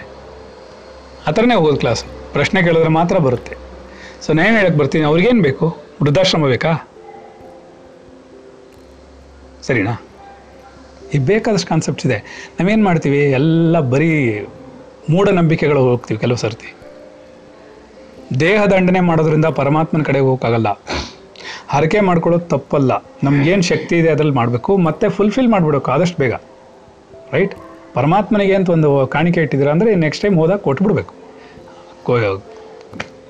ಅದೇನು ಅಂದ್ಕೊಂಡಿದ್ದೀವೋ ಮಾಡಿಬಿಡ್ಬೇಕು. ಎಲ್ಲ ಸಂಕಲ್ಪಗಳು, ಆ ಸಂಕಲ್ಪಗಳು ಹಾಗಾಗಿ ನಿಂತ್ಕೊಳುತ್ತೆ. ಅದಕ್ಕೂ ರೆಮಿಡಿ ನಾವು ಹೇಳಿದ್ವಿ. ನಾವು ಈ ಥರ ಎಲ್ಲ ಆಗುತ್ತಲ್ಲ, ನಾವೇನು ಮಾಡಬೇಕು ಅಂತ ಒಂದು ಪ್ರಶ್ನೆ ಕೇಳಿದರು. ಅದಕ್ಕೆ ನಾನು ರೆಮಿಡಿ ಹೇಳಿದ್ದೆ. ಏನಂತ ಹೇಳಿದ್ದೆ? ಅಕಸ್ಮಾತ್ ಮರ್ತೋಯ್ತಾ, ಒಂದು ಕೆಲಸ ಮಾಡಿ, ಅದಕ್ಕೆ ಅಂತ ಒಂದು ಅಷ್ಟಣ ಹಣ ತೆಗೆದಿಟ್ಬಿಡಿ, ಒಂದು ಸಾವಿರ ರೂಪಾಯಿ ತೆಗೆದಿಟ್ಬಿಡಿ. ತೆಗೆದಿಟ್ಬಿಟ್ಟು ಒಂದು ಸಂಕಲ್ಪ ಮಾಡ್ಕೊಳ್ಳಿ ಮನಸ್ಸಲ್ಲಿ. ಏನಂತಂದರೆ, ನಾನು ನಮ್ಮ ತಾಯಿನೋ ನಮ್ಮ ತಂದೆನೋ ಗೊತ್ತಿರೋರೋ ಗೊತ್ತಿಲ್ಲದೆ ಇರೋರೋ ಅಜ್ಜಿನೋ ತಾತನೋ ಯಾರೋ ನಮ್ಮ ಬಗ್ಗೆ ಒಂದು ಹರಕೆ ಮಾಡ್ಕೊಂಡಿದ್ರು, ಅದು ನನಗೆ ಗೊತ್ತಿಲ್ಲ. ಗೊತ್ತಿಲ್ಲದೆ ಇರೋದ್ರಿಂದ ನಾನು ಈ ಹಣವನ್ನು ಅದಕ್ಕೆ ಅಂತ ಇಟ್ಟಿದ್ದೀನಿ. ಈ ಥರ ಯಾವುದೋ ಒಂದು ಬಡ ಹುಡುಗನಿಗೋ ಇಲ್ಲ ದೇವಸ್ಥಾನದಲ್ಲಿ ಒಂದು ಎಣ್ಣೆ ಇಲ್ಲದೆ ಇರೋರಿಗೋ ತುಂಬ ಬಡವರು ಓದಿಸೋಕ್ಕೋ ಯಾವುದಕ್ಕೋ ಆ ಒಂದು ಸಾವಿರ ರೂಪಾಯಿ ಕೊಟ್ಬಿಟ್ಟು ಇದೆಲ್ಲ ನಲಿಫೆ ಮಾಡಿಬಿಡಿ, ನಲಿಫೆ ಆಗುತ್ತೆ. ಆಗಲ್ಲ ಅಂತಿಲ್ಲ, ಏಕೆಂದರೆ ಎಲ್ಲವೂ ನಿನ್ನ ಸಂಕಲ್ಪದಲ್ಲಿ ನಿನ್ನ ಮನಸ್ಸಿನಲ್ಲೇ ಇರೋದು, ಬೇರೆ ಯಾರೂ ತಂದಿಲ್ಲ ಅದನ್ನು. ಯಾ ಪಾಪ ಪ್ರಜ್ಞೆ ಆಗಲಿ ಪುಣ್ಯವಾಗಲಿ ನನ್ನಲ್ಲೇ ಇರೋದು, ಅದು ಅರ್ಥ ಆಗಬೇಕು ಅಲ್ವಾ? ಅದಕ್ಕೆ ನಾನು ಅವ್ರಿಗೇನು ಹೇಳ್ತೀನಿ, ಎಂಬತ್ತೈದು ವರ್ಷದವ್ರು ಅವ್ರು ತಪ್ಪು ಮಾಡಿದ್ರು ನಾನು ತಿತ್ತೀನೋ ಇಲ್ವೋ, ನಾನು ಅವ್ರು ಅನ್ಸಸ್ಕೊಂಡು ಹೋಗ್ರಿ, ಅವ್ರು ಏನು ಮಾಡಿದ್ರು ಸರಿ ಅಂತ ಹೇಳ್ತೀನ? ಹೇಳಲ್ಲ. ನಾನು ಏನು ಹೇಳ್ತೀನಿ ಅವ್ರಿಗೆ, ನಾನು ಬರಲ್ಲ ನಾಳೆಯಿಂದ, ನೀವು ಹೀಗೆ ಮಾಡಬಾರ್ದು ಅಂದ್ರೆ ಅವ್ರಿಗೂ ಭಯ ಬರುತ್ತೆ. ಅವ್ರಿಗೆ ಹೆದರಿಸ್ಬಿಟ್ಟು ನಾವೇನು ಮಾಡಬೇಕಿಲ್ಲ ಪಾಪ. ಅವ್ರಿಗೇನು ಕಷ್ಟ ಇದೆಯೋ ನಮ್ಗೆ ಗೊತ್ತಿಲ್ಲ ಶರೀರದಲ್ಲಿ, ಹೌದಾ? ಆದರೆ ಅಟ್ಲೀಸ್ಟ್ ಅವ್ರಿಗೊಂದು ಒಂದು ಶರೀರ ನೆಮ್ಮದಿಯಾಗಿರಲಿ, ಏನೂ ತೊಂದರೆ ಆಗದೇ ಇರಲಿ ಅಂತ ಮಾಡ್ತೀವಿ ಅಷ್ಟೇ. ಸರಿನಾ? ಹೌದಲ್ವ? ಅಷ್ಟೇ, ಬೇರೆ ಏನಿಲ್ಲ. ಹಾಗಾಗಿ ಏನಾಗುತ್ತೆ, ನಾವು ಅರ್ಥ ಮಾಡ್ಕೊಳ್ಬೇಕಾದ್ರೇನು, ನಾವೇನೇನೋ ಮಾಡಬಾರ್ದು, ಏನೇನೋ ವಿಚಿತ್ರವಾಗಿ ಮಾಡಬಾರ್ದು. ನಾವೆಲ್ಲ ಫಾರಿನ್ ಕಲ್ಚರು, ಇಲ್ಲೆಲ್ಲ ವಾಸಿರಿ, ನಮ್ಮ brigade road, M G road, ಆ ಕಡೆಲ್ಲ ನೀವು ಬಂದ್ರಿ ಅಂದರೆ ಯಾಕಾರ ಆ ರೋಡ್ಗೆ ಹೋಗ್ತೀವಿ ಅನಿಸ್ಬಿಡುತ್ತೆ. ನನ್ನ ಲೈಫಲ್ಲೇ ಎಮ್ ಜಿ ರೋಡಿಗೆ ಸೈ ರಾತ್ರಿ ಹೊತ್ತೋ ಸಂಜೆ ಹೊತ್ತೋ ಹೋಗಿಲ್ಲ. ಯಾವಾಗಲೂ ಒಂದು, ನಾನು ಇಡೀ ಜೀವನದಲ್ಲಿ ಒಂದೆರಡು ಸಾರಿ ಹೋಗಿರ್ಬೋದು ರಾತ್ರಿ ಹೊತ್ತಲ್ಲಿ ಬ್ರಿಗೇಡ್ ರೋಡ್ಗೆ. ಆಗಿದ್ದಕ್ಕೆ ಏನೂ ಅವಶ್ಯಕತೆ ಇಲ್ಲ, ನಮಗೆಲ್ಲ ಜಾಗ ಈ ಕಡೆ ಇದ್ದಿದ್ದು ಜಯನಗರ. ಒಂದು ಸರಿ ಈ ಕಡೆ ಬಂದುಬಿಟ್ವಾ, ಆಫೀಸೇ ಅಲ್ಲೇ ಇದ್ದರೂ ನನ್ನ ಮೇನ್ ಹೆಡ್ ಆಫೀಸ್ಗೆ ಹೋಗ್ಬೇಕು ಅನ್ನೋಕ್ಕೋಸ್ಕರ ಎಮ್ ಜಿ ರೋಡನ್ನು ದಾಟ್ಕೊಂಡು ಒಳಗಡೆ ಎಲ್ಸು ರೋಡ್ಗೆ ಹೋಗ್ಬೇಕು ನಾನು ಅಷ್ಟೇ. ಏನು ನಾನೇನು ಹೇಳಕ್ಕೆ ಬರ್ತಾಯಿದ್ದೀನಿ, ನೀವೇನೇನೋ ಮಾಡಬೇಡಿ ಹುಚ್ಚುಸ್ ನನಗೆ. ಏನು ನಿಮ್ಮ ಕೈಲಾಗುತ್ತೆ ಅದು ಮಾಡಿ. ಹೀಗೆ ಹರಕೆಗಳು ಹೊತ್ಕೊಳ್ಳೋದು ಅಲ್ಲ, ಆಗಲ್ಲ. ಅದರಿಂದ ಹರಕೆನೇ ಹೊತ್ಕೊಬಿಡಿ, ಏನು ಅವಶ್ಯಕತೆ ಇಲ್ಲ. ಶರಣಾಗತಿ ಮಾಡಿ. ಹರಕೆ ಹೊತ್ಕೊಳ್ತೀರಾ, ಒಂದು ಕಾಲು ರೂಪಾಯಿ ಇಡ್ತೀನಿ ಸ್ವಾಮಿ ಅಂತ ಅಲ್ಲೇ ಇಟ್ಬಿಡಿ. ನೂರು ರೂಪಾಯಿ ಕೈಲಿತ್ತು ಇಟ್ಬಿಡಿ, ಇಟ್ಬಿಟ್ಟು ಆವಾಗಲೇ ಮುಗಿಸ್ಬಿಡಿ ಅದನ್ನ. ನಮ್ಮಮ್ಮ ಯಾವಾಗಲೂ ಹೇಳ್ಕೊಡೋರು. ನಮ್ಮಮ್ಮನಿಗೆ ಒಂದು ಸ್ವಭಾವ ಇತ್ತು, ಏನು ಗೊತ್ತಾ? ಕಡಲೆ ತಿಂದ್ಯಾ, ಕೈ ತೊಳ್ಕೊಂಡ್ಯಾ, ಹಿಂಗಿರ್ಬೇಕು ಜೀವನ. ಏನು ನೋ ಕ್ಯಾರಿ ಓವರ್. ಜಗಳ ಆಡ್ದ್ಯಾ, ಸಮಾಧಾನ ಮಾಡ್ಕೊಂಡ್ಯಾ, ತಕ್ಷಣ ತಕ್ಷಣ ಆಗಬೇಕದು. ನಮಗೆ ನಮ್ಮಮ್ಮಗೆ ಏನಾರು ಜಗಳ ಉಂಟಾದರೆ ಅಥವಾ ಬೇಜಾರಾದರೆ ನಮ್ಮಮ್ಮ ಹೇಳೋಳು, ಊಟ ಮಾಡೋಕ್ಕೆ ಮುಂಚೆ ಬರೋ ಊಟ ಮಾಡೋಣ ಅನ್ನೋರು. ಹೋಗು ನೀನು ಬೈದೆ ನನ್ನ ಅಂದರೆ, ಬೈದಿದ್ದು ಬೇರೆ ಕಣ, ಬರೋ ಊಟ ಮಾಡೋಣ ಅನ್ನೋರು. ಕೂತ್ಕೊಳ್ಳೋ ಬಿಡ್ತಿರಲಿಲ್ಲ ಅವಳು. ಊಟ ಮಾಡೋದು ಬೇರೆ, ಕೋಪ ಮಾಡ್ಕೊಳ್ಳೋದು ಬೇರೆ. ನೀನು ಯಾಕೆ ಅವಾಗಲೇ ಅತ್ತೆ, ನೀನು ಯಾಕೆ ಅಳಬೇಕಿತ್ತು ಅಂದರೆ, ಸರಿ ನಾನು ಇನ್ಮೇಲೆ ಹೇಳಲ್ಲ, ಊಟ ಮಾಡು ಅನ್ನೋಳು. ಒಂದಿನ ಏನೋ ಬೆಳಗ್ಗೆ ಅವಳಿಗೆ ಪಾಪ ಶುಗರ್ ಬಿ ಪಿನ ಏನೋ ಜಾಸ್ತಿ ಆಗಿಬಿಟ್ಟಿದೆ ಅನ್ಸುತ್ತೆ, ಏನೋ ಕೂಕೋತಿದ್ಲು, ಏನೋ ಫ್ರಸ್ಟ್ರೇಷನ್ ಅವಳಿಗೆ. ಸರಿ, ನಮ್ಮ ಅಪ್ಪನೂ ಇದ್ದರು ಅವಾಗ. ನಾನೇನು ಮಾಡಿದೆ, ಆಫೀಸ್ಗೆ ಹೊರಟೆ. ಆಫೀಸ್ಗೆ ಹೊರಡುವಾಗ ಏನೋ ಹೇಳಿಬಿಟ್ಲು. ಸರಿ, ನಾನು ಏನೋ ಹೇಳಿಬಿಟ್ಟೆ ಬೆಳಗ್ಗೆ ಇದ್ದು. ಸರಿ, ಅವಳಿಗೆ ಬೇಜಾರಾಗೋಯ್ತು, ಅಳಕ್ಕೆ ಶುರು ಮಾಡಿಬಿಟ್ಲು. ನಾನು ಅವತ್ತು ಹೇಳಿದೆ, ನೋಡು ಇವತ್ತು ಕೊನೆ, ಒಂದು ತಿಳ್ಕೊ, ನಾನು ಇವಾಗ ನಾನು ಆಫೀಸ್ಗೆ ಇವಾಗ ಹೊರಡ್ತಾ ಇದ್ದೀನಿ ಬೆಳಗ್ಗೆ ಹೊರಗಡೆಗೆ, ಸಂಜೆವರೆಗೂ ನಾನು ಕೆಲಸ ಮಾಡ್ಕೊಂಡು ಬರಬೇಕು. ನೀನು ಇವಾಗ ನೀನು ನನಗೆ ಬೇಜಾರು ಮಾಡಿಬಿಟ್ರೆ ನಾನು ಇಡೀ ದಿನ ಎಲ್ಲರೂ ಬಂದವ್ರ ಮೇಲೂ ರೇಗ್ತಾ ಇರ್ತೀನಿ. ಯಾಕೆ ನನಗೆ ಅದು ಇನ್ಫ್ಲೂಯೆನ್ಸ್ ಆಗ್ಬಿಡುತ್ತೆ, ಅದು ನನ್ನ ತಲೆಯಲ್ಲಿ ಕೂತ್ಕೊಂಡ್ಬಿಡುತ್ತೆ. ಅದಕ್ಕೆ ಬೆಳಗ್ಗೆ ಬೆಳಗ್ಗೆ ಮನಸ್ಸು ಶಾಂತವಾಗಿರಬೇಕು. ಅದಕ್ಕೆ ನೀ ರಾತ್ರಿ ಶಾಂತವಾಗಿ ಮಲಗಿರಬೇಕು. ಅದಕ್ಕೆ ನೀ ರಾತ್ರಿ ನಿದ್ದೆ ಸರಿಯಾಗಿ ಮಾಡಬೇಕು. ನಿದ್ದೆ ಸರಿಯಾಗಿರಬೇಕು ಅಂದರೆ ರಾತ್ರಿ ಮನಸ್ಸು ಶಾಂತವಾಗಿರಬೇಕು. ಮನಸ್ಸು ಶಾಂತವಾಗಿದ್ದಲ್ಲಿ ನಿದ್ದೆ ಬರುತ್ತೆ. ನಿದ್ರೆ ಬಂದರೆ ನಾಳೆ ಫ್ರೆಶ್ನೆಸ್ ಇರುತ್ತೆ. ಸರಿನಾ? ಇದು ನಮ್ಗೆ ಅರ್ಥ ಆಗಬೇಕು. ಅದಕ್ಕೆ ನಾನು ಇವ್ರಿಗೆ ಹೇಳಿದ್ದು, ಹೊಟ್ಟೆ ಉಪವಾಸ ಮಲ್ಕೋಬೇಡಿ. ಮಾರನೇ ದಿನ ಬೆಳಗ್ಗೆ ಏನಾಗುತ್ತೆ, ಯಾರನ್ನು ಮಾತಾಡ್ಸೋದು ರೇಗಬೇಕು ಅನಿಸುತ್ತೆ. ಯಾಕೆ ಹೊಟ್ಟೆಲಿ ಏನೂ ಇರಲ್ಲ.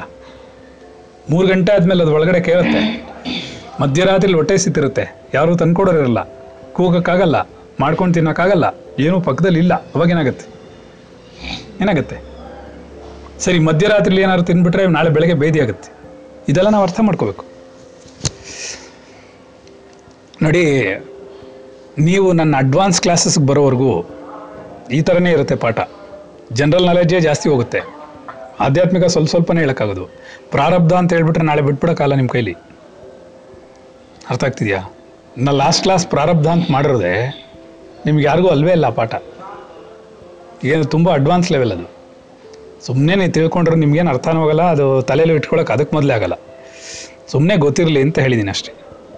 ಚೆನ್ನಾಗುತ್ತೆ. ನೀವು ಏನೇ ಮಾಡಿ, ಯಾವುದೇ ಸಂಕಲ್ಪ ಮಾಡಿ ಮನಸ್ಸಿನಲ್ಲಿ ಒಂದು ಸರಿ ಅಂದ್ಕೊಂಬಿಟ್ರಾ ಅದು ನೀವು ಮಾಡಬೇಕಾಗ್ತಿ. ಏನೋ ನನ್ನ ಸ್ವಭಾವ ಆಗೇನಪ್ಪ, ನಾನು ಏನೋ ಆ ಥರ ಎಲ್ಲ ಇದು ಮಾಡ್ಕೊಳ್ಳಲ್ಲ. ಏನು ಅಂದ್ಕೊಂಡ್ನಾ ತಕ್ಷಣ ಮಾಡಿ ಮುಗಿಸ್ಬಿಡ್ತೀನಿ. ಇಂಥದ್ದು ಹೋಗ್ಬೇಕು, ಕೊಟ್ಬಿಡ್ಬೇಕಂದ್ರೆ ಮುಗಿದೋಗ್ಬೇಕು. ಅದಕ್ಕೊಂದು ಉದಾಹರಣೆ ಹೇಳ್ತೀನಿ. ನಂದು ದಿವ್ಯ ಜೀವನ ಯಾರ್ಯಾರು ಓದಿದಿರ ಗೊತ್ತಿಲ್ಲ ನನಗೆ, ಅದರಲ್ಲೇ ಒಂದು ನನ್ನ ಜೀವನದ್ದೇ ಒಂದು ಕತೆ ಇದೆ. ಏನಂತಂದರೆ, ನಾವು ಅದರಲ್ಲಿ ಪುಸ್ತಕದಲ್ಲಿ ಬರೆದಿದ್ದೀವಿ, ನಾವು ಚಿಕ್ಕ ವಯಸ್ಸಲ್ಲಿ ನಾನು ಹುಟ್ಟಿದಾಗ ನನ್ನ ತಾಯಿ ಗರ್ಭದಲ್ಲಿದ್ದಾಗ ನಾನು ಮಹಾಭಾರತ ರಾಮಾಯಣ ಕಥೆಗಳನ್ನು ಕೇಳ್ತಿದ್ದೆ. ಗೊತ್ತಾಯ್ತಾ? ಈ ವಿಷಯಗಳು ಇಬ್ಬರು ಮೂರು ಜನಕ್ಕೆ ಮಾತ್ರ ಆಗಿತ್ತು. ಯಾರಿಗಾಗುತ್ತೆ ಅಂತಂದರೆ ಪ್ರ ಪ್ರಹ್ಲಾದನಿಗಾಗುತ್ತೆ, ನಾರದನಿಗಾಗುತ್ತೆ, ಮತ್ತು ಅಭಿಮನ್ಯುವಾಗಿರುತ್ತೆ. ಅಭಿಮನ್ಯು ಯುದ್ಧದ್ದು, ಅವನು ಕೃಷ್ಣನ ಹೇಳ್ತಾ ಇದ್ದಿದ್ದು. ಈ ಮೂರು ಜನನ ಬಿಟ್ಟರೆ ಇನ್ಯಾರಿಗಾರಾಗ ಯೋಗಿಗಳಿಗಾಗಿದೆಯೋ ಗೊತ್ತಿಲ್ಲ, ಅದರಲ್ಲಿ ನಂದು ಒಬ್ಬಂದಿದೆ. ಅಂದರೆ ನನ್ನ ತಾಯಿ ಗರ್ಭದಲ್ಲಿದ್ದಾಗಲೇ ನಾನು ಪಾಠಗಳನ್ನು ಕೇಳ್ತಿದ್ದೆ ಆಧ್ಯಾತ್ಮಿಕವನ್ನು. ಹೇಗೆ ಅಂತಂದರೆ, ರಂಗಣ್ಣವರು ಅಂತ ಒಬ್ಬರು, ನನ್ನ ತಾಯಿ ನನಗೆ ಬಸರಿ, ನನ್ನ ಶರೀರಕ್ಕೆ ದೇಹ ಕೊಡೋಕ್ಕೆ ಅವಳು ತಯಾರಾಗಿದ್ದಾಳೆ. ಬಸರಿ ಆಗೋದಾಗಿಂದ ಅವ್ರು ಎಂಟರಾಗಿರೋದು. ಅವರು ನಮ್ಮ ಆವಣಿ ಶೃಂಗೇರಿ ಮಠ ಗೊತ್ತಾ, ಶಂಕರ ಮಠ, ಇದು ವೆಸ್ಟ್ ಆಫ್ ಕಾರ್ಡ್ ರೋಡ್. ಆ ಮಠದಲ್ಲಿ ನಮ್ಮಪ್ಪಗೆ ಜಾಗ ಸಿಕ್ಕಿತ್ತು. ಅಲ್ಲಿ ಸ್ವಾಮೀಜಿಗಳು ಇದ್ದವರು ಎರಡು ತಿಂಗಳು ಮೂರು ತಿಂಗಳು ಎಲ್ಲ ಹೋಗಿದ್ದರು. ಹೋಗಿದ್ದಾಗ ಇವ್ರು ಜಾಗ ಕೊಟ್ಟೋಗಿದ್ರು ಆಶ್ರಮದ ಮನೇಲಿ, ಇಲ್ಲಿ ಇದ್ಕೊಂಡು ನೋಡ್ಕೊಳ್ಳಿ ಅಂತ. ಅವಾಗ ಈ ರಂಗಣ್ಣವರು ಅನ್ನೋದು ಅವ್ರು ಬರೋರಲ್ಲಿ, ಇವ್ರು ಬಂದುಬಿಟ್ಟು ದಿನ ಮಹಾಭಾರತದ ಕಥೆನೂ ರಾಮಾಯಣದ ಕಥೆನೂ ಎಲ್ಲ ಹೇಳ್ತಾ ಕೂತಿರೋರು. ದೇವಿ ಭಾಗವತ ಭಾಗವತ ದೇವಿ ಮಹಾತ್ಮೆ ಇದೆಲ್ಲ ಹೇಳ್ತಾಯಿದ್ರು. ಇದೆಲ್ಲ ಕೇಳಿಸ್ಕೊಂಡು ನಮ್ಮಮ್ಮ ಕೂತಿರೋರು. ನಮ್ಮಮ್ಮ ಬಸರಿ ನನಗೆ, ಗೊತ್ತಾಯ್ತೇನೋ. ಅದೇ ಆಶ್ರಮದ ಮನೇಲೇ ನಾನು ಹುಟ್ಟಿದ್ದೆ. ನಾನು ಹುಟ್ಟಿರೋದೇ ಆಶ್ರಮದಲ್ಲಿ, ಯೋಚನೆ ಮಾಡ್ಕೊ, ಆಶ್ರಮದಲ್ಲೇ ಹುಟ್ಟಿದ್ದು. ಹಾಗೇನಾಯಿತು,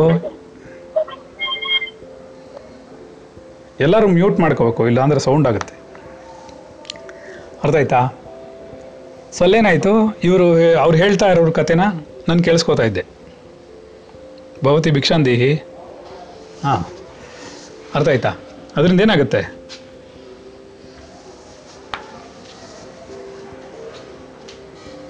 ದಿನ ನಾವು ಅವ್ರು ಬರೋದು ಸಂಜೆ ಗಂಟೆಗಟ್ಟಲೆ ಕೂತ್ಕೊಳ್ಳೋದು. ಯಾವಾಗ ನೋಡು ಮಹಾಭಾರತದ ಕತೆ, ರಾಮಾಯಣದ ಕತೆ, ಆ ಭಾಗವತ, ಇನ್ನೊಂದು ಆಧ್ಯಾತ್ಮಿಕ. ಅವರು ಈ ನಾನು ಯಾರು ಅಂತೆಲ್ಲ ಪ್ರಶ್ನೆ ಮಾಡ್ಕೊಂಡು ಹೇಳೋರು. ಬಟ್ ಅಷ್ಟೊಂದು ಅಡ್ವಾನ್ಸ್ ಆಗಿರಲಿಲ್ಲ ಪಾಪ. ಅವ್ರ ಸ್ಟೇಲ್ಗೆ ಅವರು ಅವ್ರ ಸ್ಟೇಜ್ಗೆ ಅವರಿದ್ದರು. ಇದನ್ನೆಲ್ಲ ಕೇಳಿಸ್ಕೊತಿದ್ದಂತ ನಾನು ಸೈಲೆಂಟಾಗಿ. ಆಮೇಲೆ ಮಗು ಆಯಿತು. ಮಗು ಆದಮೇಲೆ ಇವ್ರು ಬರೋರು. ಅವ್ರು ಎಷ್ಟು ವರ್ಷಗಳು ಬರ್ತಿದ್ರೋ ಅಷ್ಟು ವರ್ಷಗಳು ನಮ್ಮಮ್ಮನ ತೊಡೆ ಮೇಲೆ ಕೂತ್ಕೊಂಡು ಒಂದು ನಿಮಿಷನೂ ಅಳದೆ ಎಲ್ಲ ಕೇಳಿಸ್ಕೊಂಡು ಮಲಗಿರ್ತಿದ್ದೆ. ಗೊತ್ತಾಯ್ತಾ? ಈ ಥರ ನಮಗೆ ಇವಾಗ ಈಗ ಈಗ ನಾಯಿ ಕೂತಿದೆ ಸತ್ಯನಾ? ಈ ನಾಯಿ ಅದರೊಳಗಿರುವ ಜೀವಾತ್ಮ ಇದನ್ನೆಲ್ಲ ಕ್ಯಾಪ್ಚರ್ ಮಾಡ್ಕೊಳತ್ತೆ.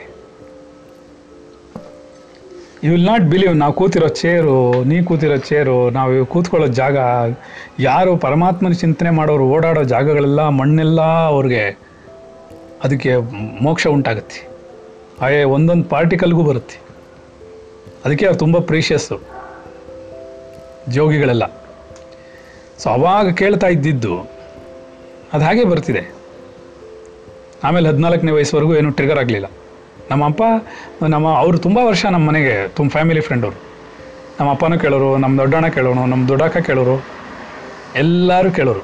ಅವರು ಹೇಳಿದ ಕಥೆಗಳನ್ನೆಲ್ಲ ಕೇಳ್ಕೊಂಡು ಕೂತಿರೋರು. ಯಾವಾಗ ನೋಡು ದಿನ ಸಾಯಂಕಾಲ ಇದೇ ಕತೆ. ನಮ್ಮ ಮನೇಲಿ ಏನು ನಡೀತಿದೆಯೋ ಹಾಗೆ, ಈಗೇನು ನಡೀತಿದೆಯೋ ಹಾಗೆ ಅವ್ರ ಮನೇಲಿ. ನಮ್ಮ ಮನೇಲಿ ಕ್ಲಾಸು ಮೊದಲಿಂದನೇ, ನಾನು ಹುಟ್ಟಿದಾಗಿಂದ ಆಶ್ರಮದ ಮನೇಲಿ ಹುಟ್ಟಿದ್ದು.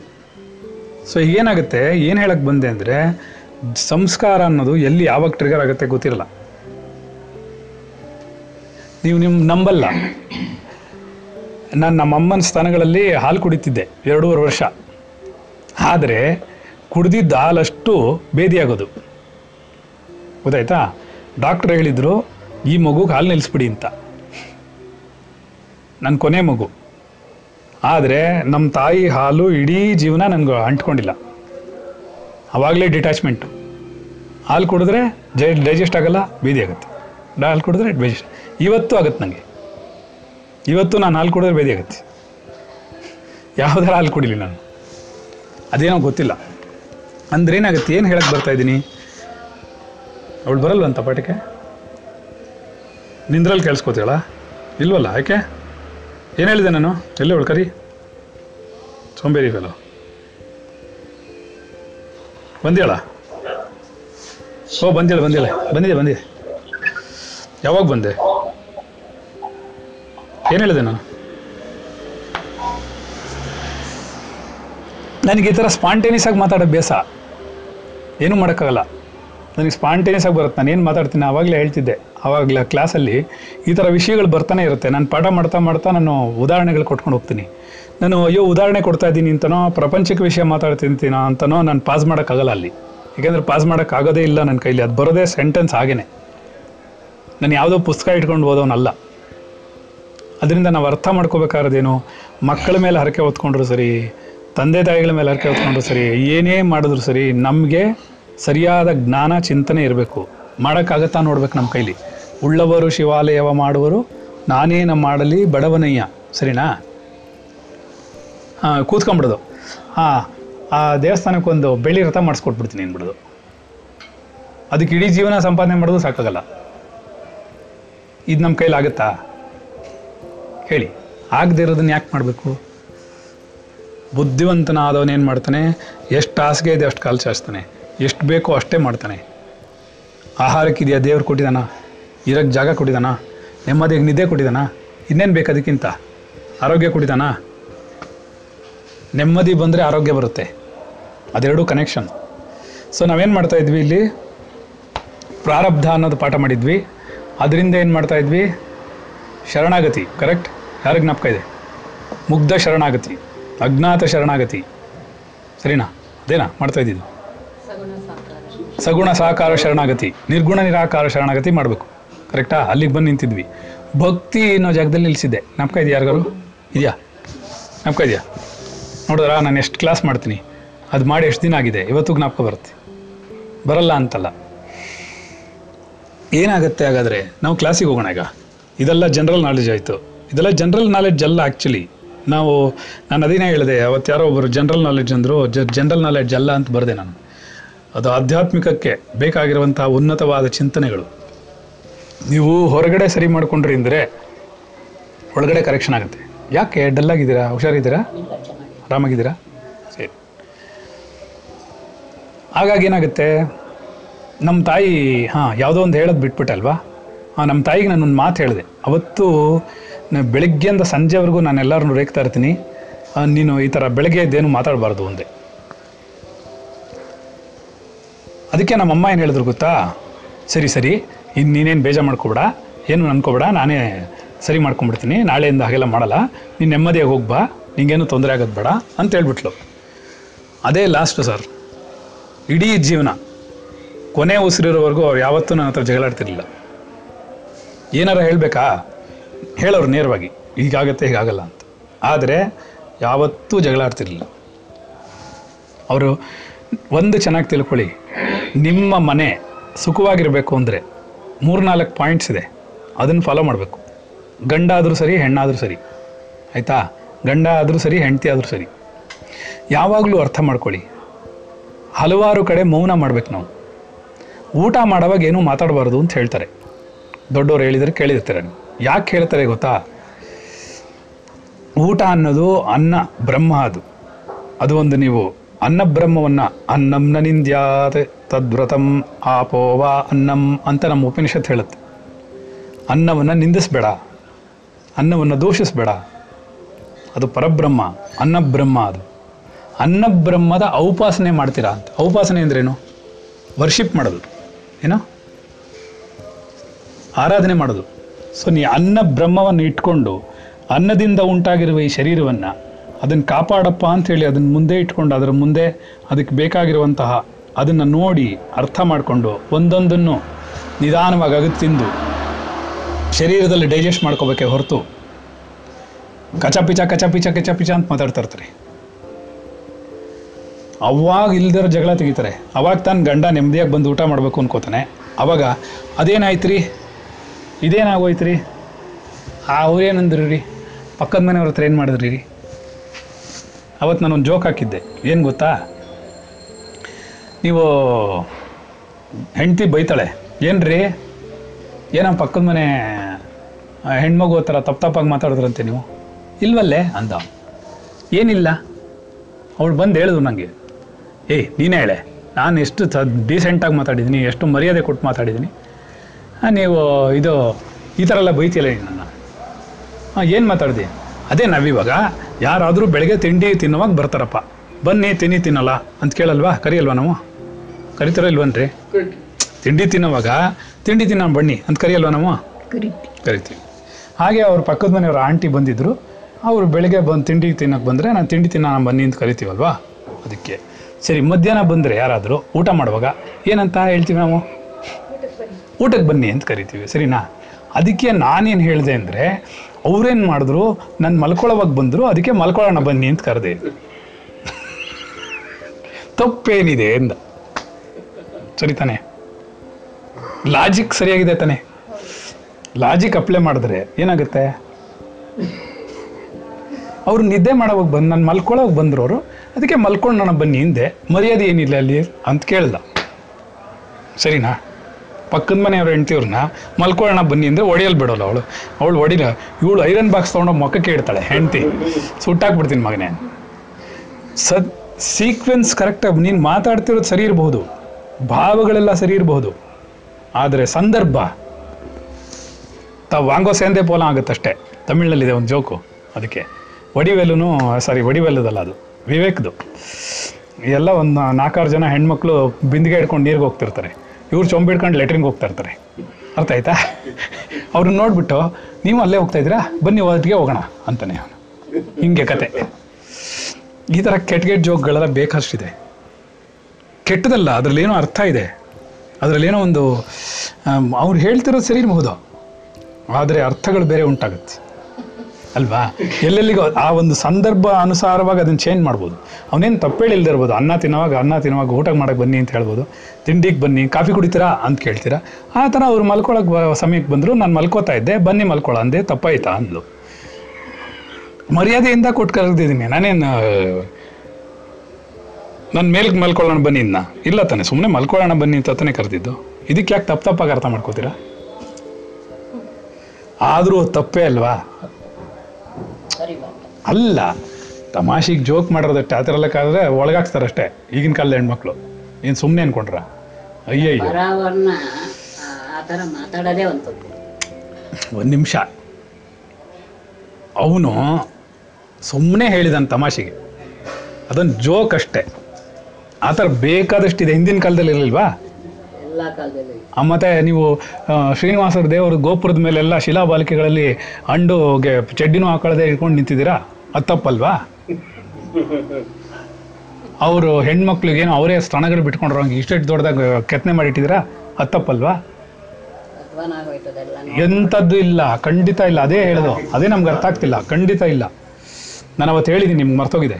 ಖಂಡಿತ ಇಲ್ಲ, ಅದೆಲ್ಲ ಒಂದು ಅರ್ಥ ಇದೆ, ಅದಲ್ಲೊಂದು ಶಾಸ್ತ್ರ ಇದೆ. ನೋಡಿ, ಯಾರೊಬ್ಬ ಕತ್ತೆತ್ತಿ ನೋಡ್ತಾನೋ ಅವನು ಮಾತ್ರ ನೋಡೋಕ್ಕಾಗತ್ತದು. ಏನು ಎದುರುಗಡೆ ಕಣ್ಣು ಕಾಣಿಸೋಂಗೆಲ್ಲ ಮಾಡಿಟ್ಟಿಲ್ಲ. ಅದು ಅದು ತುಂಬ ಅರ್ಥಯುಕ್ತವಾದಂತಹ ಪರಂಪರೆಯಲ್ಲಿ ಮಾಡಿರೋದು, ಸುಮ್ಮನೆ ಮಾಡಿಟ್ಟಿಲ್ಲ. ಅವ್ರೇನು ಹೇಳ್ತಾರೆ, ಸರ್ವವೂ ನಿರ್ವಾಣಮಯಂ ಅಂತಾರೆ. ಏನಂಗಂದರೆ ಎಲ್ಲ ಓಪನ್ ಜಗತ್ತಲ್ಲಿ ಯಾವುದೊಂದು. ನಾನು ಒಂದು ಪ್ರಶ್ನೆ ಕೇಳ್ತೀನಿ, ಚಿಕ್ಕ ಮಗು ಇದೆ ಈಗ, ನಾನು ಇದಕ್ಕೆ ನಿಮ್ಮ ನಾಯಿಗೆ ಯಾಕ್ರಿ ಬಟ್ಟೆ ಹಾಕಿಲ್ಲ? ನೀವು ಮನ ಮರೆಯೋದಿಲ್ವಾ? ನಿಮಗೆ ಚಡ್ಡಿ ಹಾಕದೆ ಕಳಿಸ್ತೀರಾ ಬೀದಿಗೆ? ಅವನು ಬಿಟ್ಕೊಂಡು ಓಡಾಡ್ತಾನೆ, ಜಾನಿ ನಾಳೆಯಿಂದ ಚಡ್ಡಿ ಹಾಕೊಳು ನೋಡು, ಅರ್ಥ ಆಯ್ತದೆ, ಹೊಲ್ಸ್ಕೊಂಬರೋ ಒಂದು ಚಡ್ಡಿ. ನನಗೆ ಆನೆಗೆ ಚಡ್ಡಿ ಹಾಕಿದ್ರೆ ಗೊತ್ತಾ ಒಂದು ಮೂವಿನಲ್ಲಿ,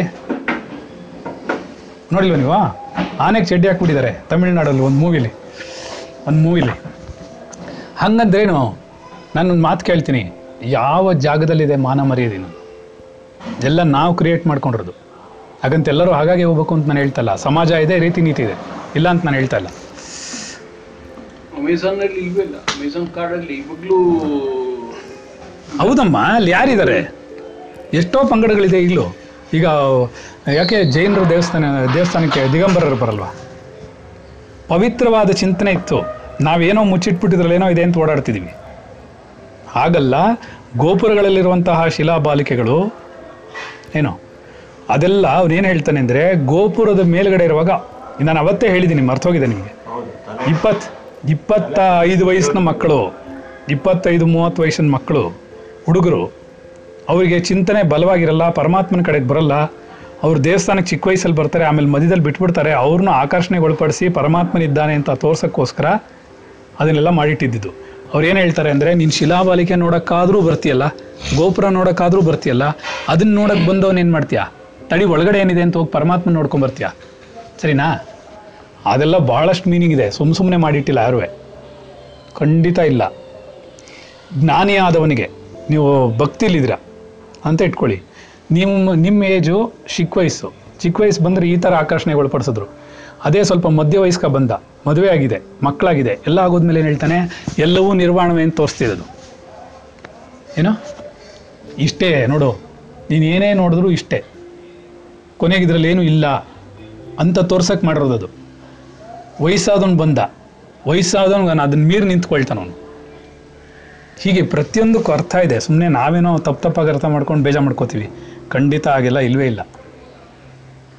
ನನ್ನೊಂದು ಮಾತು ಹೇಳ, ಯಾರೋ ಒಬ್ಬರು ಕೇಳಿದ್ರು ಏನಂತ, ಅಲ್ಲ ರೀ ನೀವು ಏನೋ ಮೇಲ್ ಆರ್ಗನ್ನ, ಪುರುಷ ಜನನೇಂದ್ರಿಯನ್ನ ಲಿಂಗವಾಗಿ ಮಾಡಿಟ್ಕೊಂಡು ಪೂಜೆ ಮಾಡ್ತಿದ್ದೀರಾ ಅಂದರು.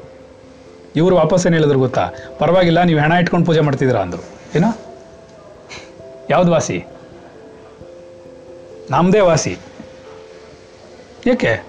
ಅಯ್ಯೋ, ಅದು ಸೃಷ್ಟಿಗೆ ಕಾರಣವಾಗಿರೋದದು, ಮಹಾಮಾಯೆಗೆ, ವೀರ್ಯೋತ್ಪತ್ತಿ ಆಗೋ ಜಾಗ ಅದು. ವೀರ್ಯೋತ್ಪತ್ತಿ ಇಲ್ಲ ಅಂದರೆ ನಾನಿವತ್ತೋ ನೀವಿವತ್ತೋ ಮಾತಾಡೋಕ್ಕೋ ಮಾ ಯೋಚನೆ ಮಾಡೋಕ್ಕೋ ಇರಲೇ ಇರಲಿಲ್ಲ. ಗೊತ್ತಾಯ್ತೇನೋ? ಇದೆಯಾ ಎಲ್ಲರೂ? ಇದೆಯಾ? ನೋಡಿ, ಈಗ ನಾವು ಹೇಳ್ತೀವಿ, ನಿಮಗೆ ಮೇಲ್ ಆರ್ಗನ್ ಅನ್ನೋದೇ ಪರಮಾತ್ಮ, ಫೀಮೇಲ್ ಆರ್ಗನ್ ಅನ್ನೋದೇ ದೇವಿ. ದೇವಿ ಔಪಾಸನೆ ಮಾಡ್ತಾರೆ. ಔಪಾಸನೆ ಮಾಡದೆ ಹಾಗೆ ಶಾರದಾ ದೇವಿನ ಹೇಗೆ ನೋಡಿದ್ರು ರಾಮಕೃಷ್ಣ ಪರಮಹಂಸರು? ಅಷ್ಟು ಉನ್ನತವಾದ ಚಿಂತನೆ ಬರಬೇಕು ಅಂದರೆ ಯಾರಿಗೆ ಬರುತ್ತೆ? ಅದೇ ರೀತಿಯಲ್ಲಿ ಶಾರದಾ ದೇವಿ ಅದನ್ನು ಅನುಸರಿಸ್ಕೊಂಡು ನಿಂತ್ಕೊಳ್ಳಲ್ಲ. ಅದಕ್ಕೆ ಹೇಳಿ, ಯಾರು ಗ್ರೇಟ್ ಅಲ್ಲಿ? ಶಾರದಾ ದೇವಿನೇ. ಯಾಕೆ? ತನ್ನ ಇಡೀ ಅವಳು ಗಂಡನ ಅರ್ಥ ಮಾಡ್ಕೊಂಡು ಯಾವ ಲೆವೆಲ್ಗೆ ಹೋದ್ಲು. ಓ, ನೀವು ಪರಮಾತ್ಮನಾಗೋರು, ನನ್ನೂ ಸೇರಿಸ್ಕೊಳ್ಳಿ, ಇದೇನು ಶರೀರ ದರಿದ್ರ. ಅಕ್ಕಮಹಾದೇವಿ, ಯಾರಿಗೋಗುತ್ತೆ ವೈರಾಗ್ಯ ಆ ಲೆವೆಲ್ಗೆಲ್ಲ? ಸುಮ್ಮನೆನಾ? ನಿನ್ನೆನೂ ನಾವು ಯೋಗವಾಸ್ಟ್ರಲ್ಲಿ ಅದನ್ನೇ ಓದ್ತಾ ಇದ್ವಿ. ಏನಂತ ಅಂದರೆ, ಜ್ಞಾನವೇ ಉಂಟಾಗಿಡ್ಬೋದು, ಅದರ ವೈರಾಗ್ಯ ಉಂಟಾಗುತ್ತೆ ಅಂತ ಹೇಳೋಕ್ಕಾಗಲ್ಲ. ವೈರಾಗ್ಯ ಉಂಟಾಗೋದೇ ಇಲ್ಲ ಅಷ್ಟು ಈಸಿಯಾಗಿ. ನಾನು ಅವತ್ತು ಒಂದು ಪಾಠ ಮಾಡಿದ್ದೆ, ಏನಂತ ಅಂದರೆ, ನಿಮ್ಮ ಶರೀರವನ್ನು ಯಾರೂ ಇಲ್ಲದಿರುವಾಗ ನಿಮ್ಮ ಕನ್ನಡಿಯಲ್ಲಿ ಐದು ನಿಮಿಷದ ಮೇಲೆ ನಿಮ್ಗೆ ನೋಡ್ಕೊಳಕ್ಕಾಗಲ್ಲ. ಅಷ್ಟು ಶರೀರ ವ್ಯಾಮೋಹ ಇದೆ ನಮಗೆ. ದೇಹ ವಾಸನೆ ಅಂತೀವಿ ನಾವು ಅದನ್ನು.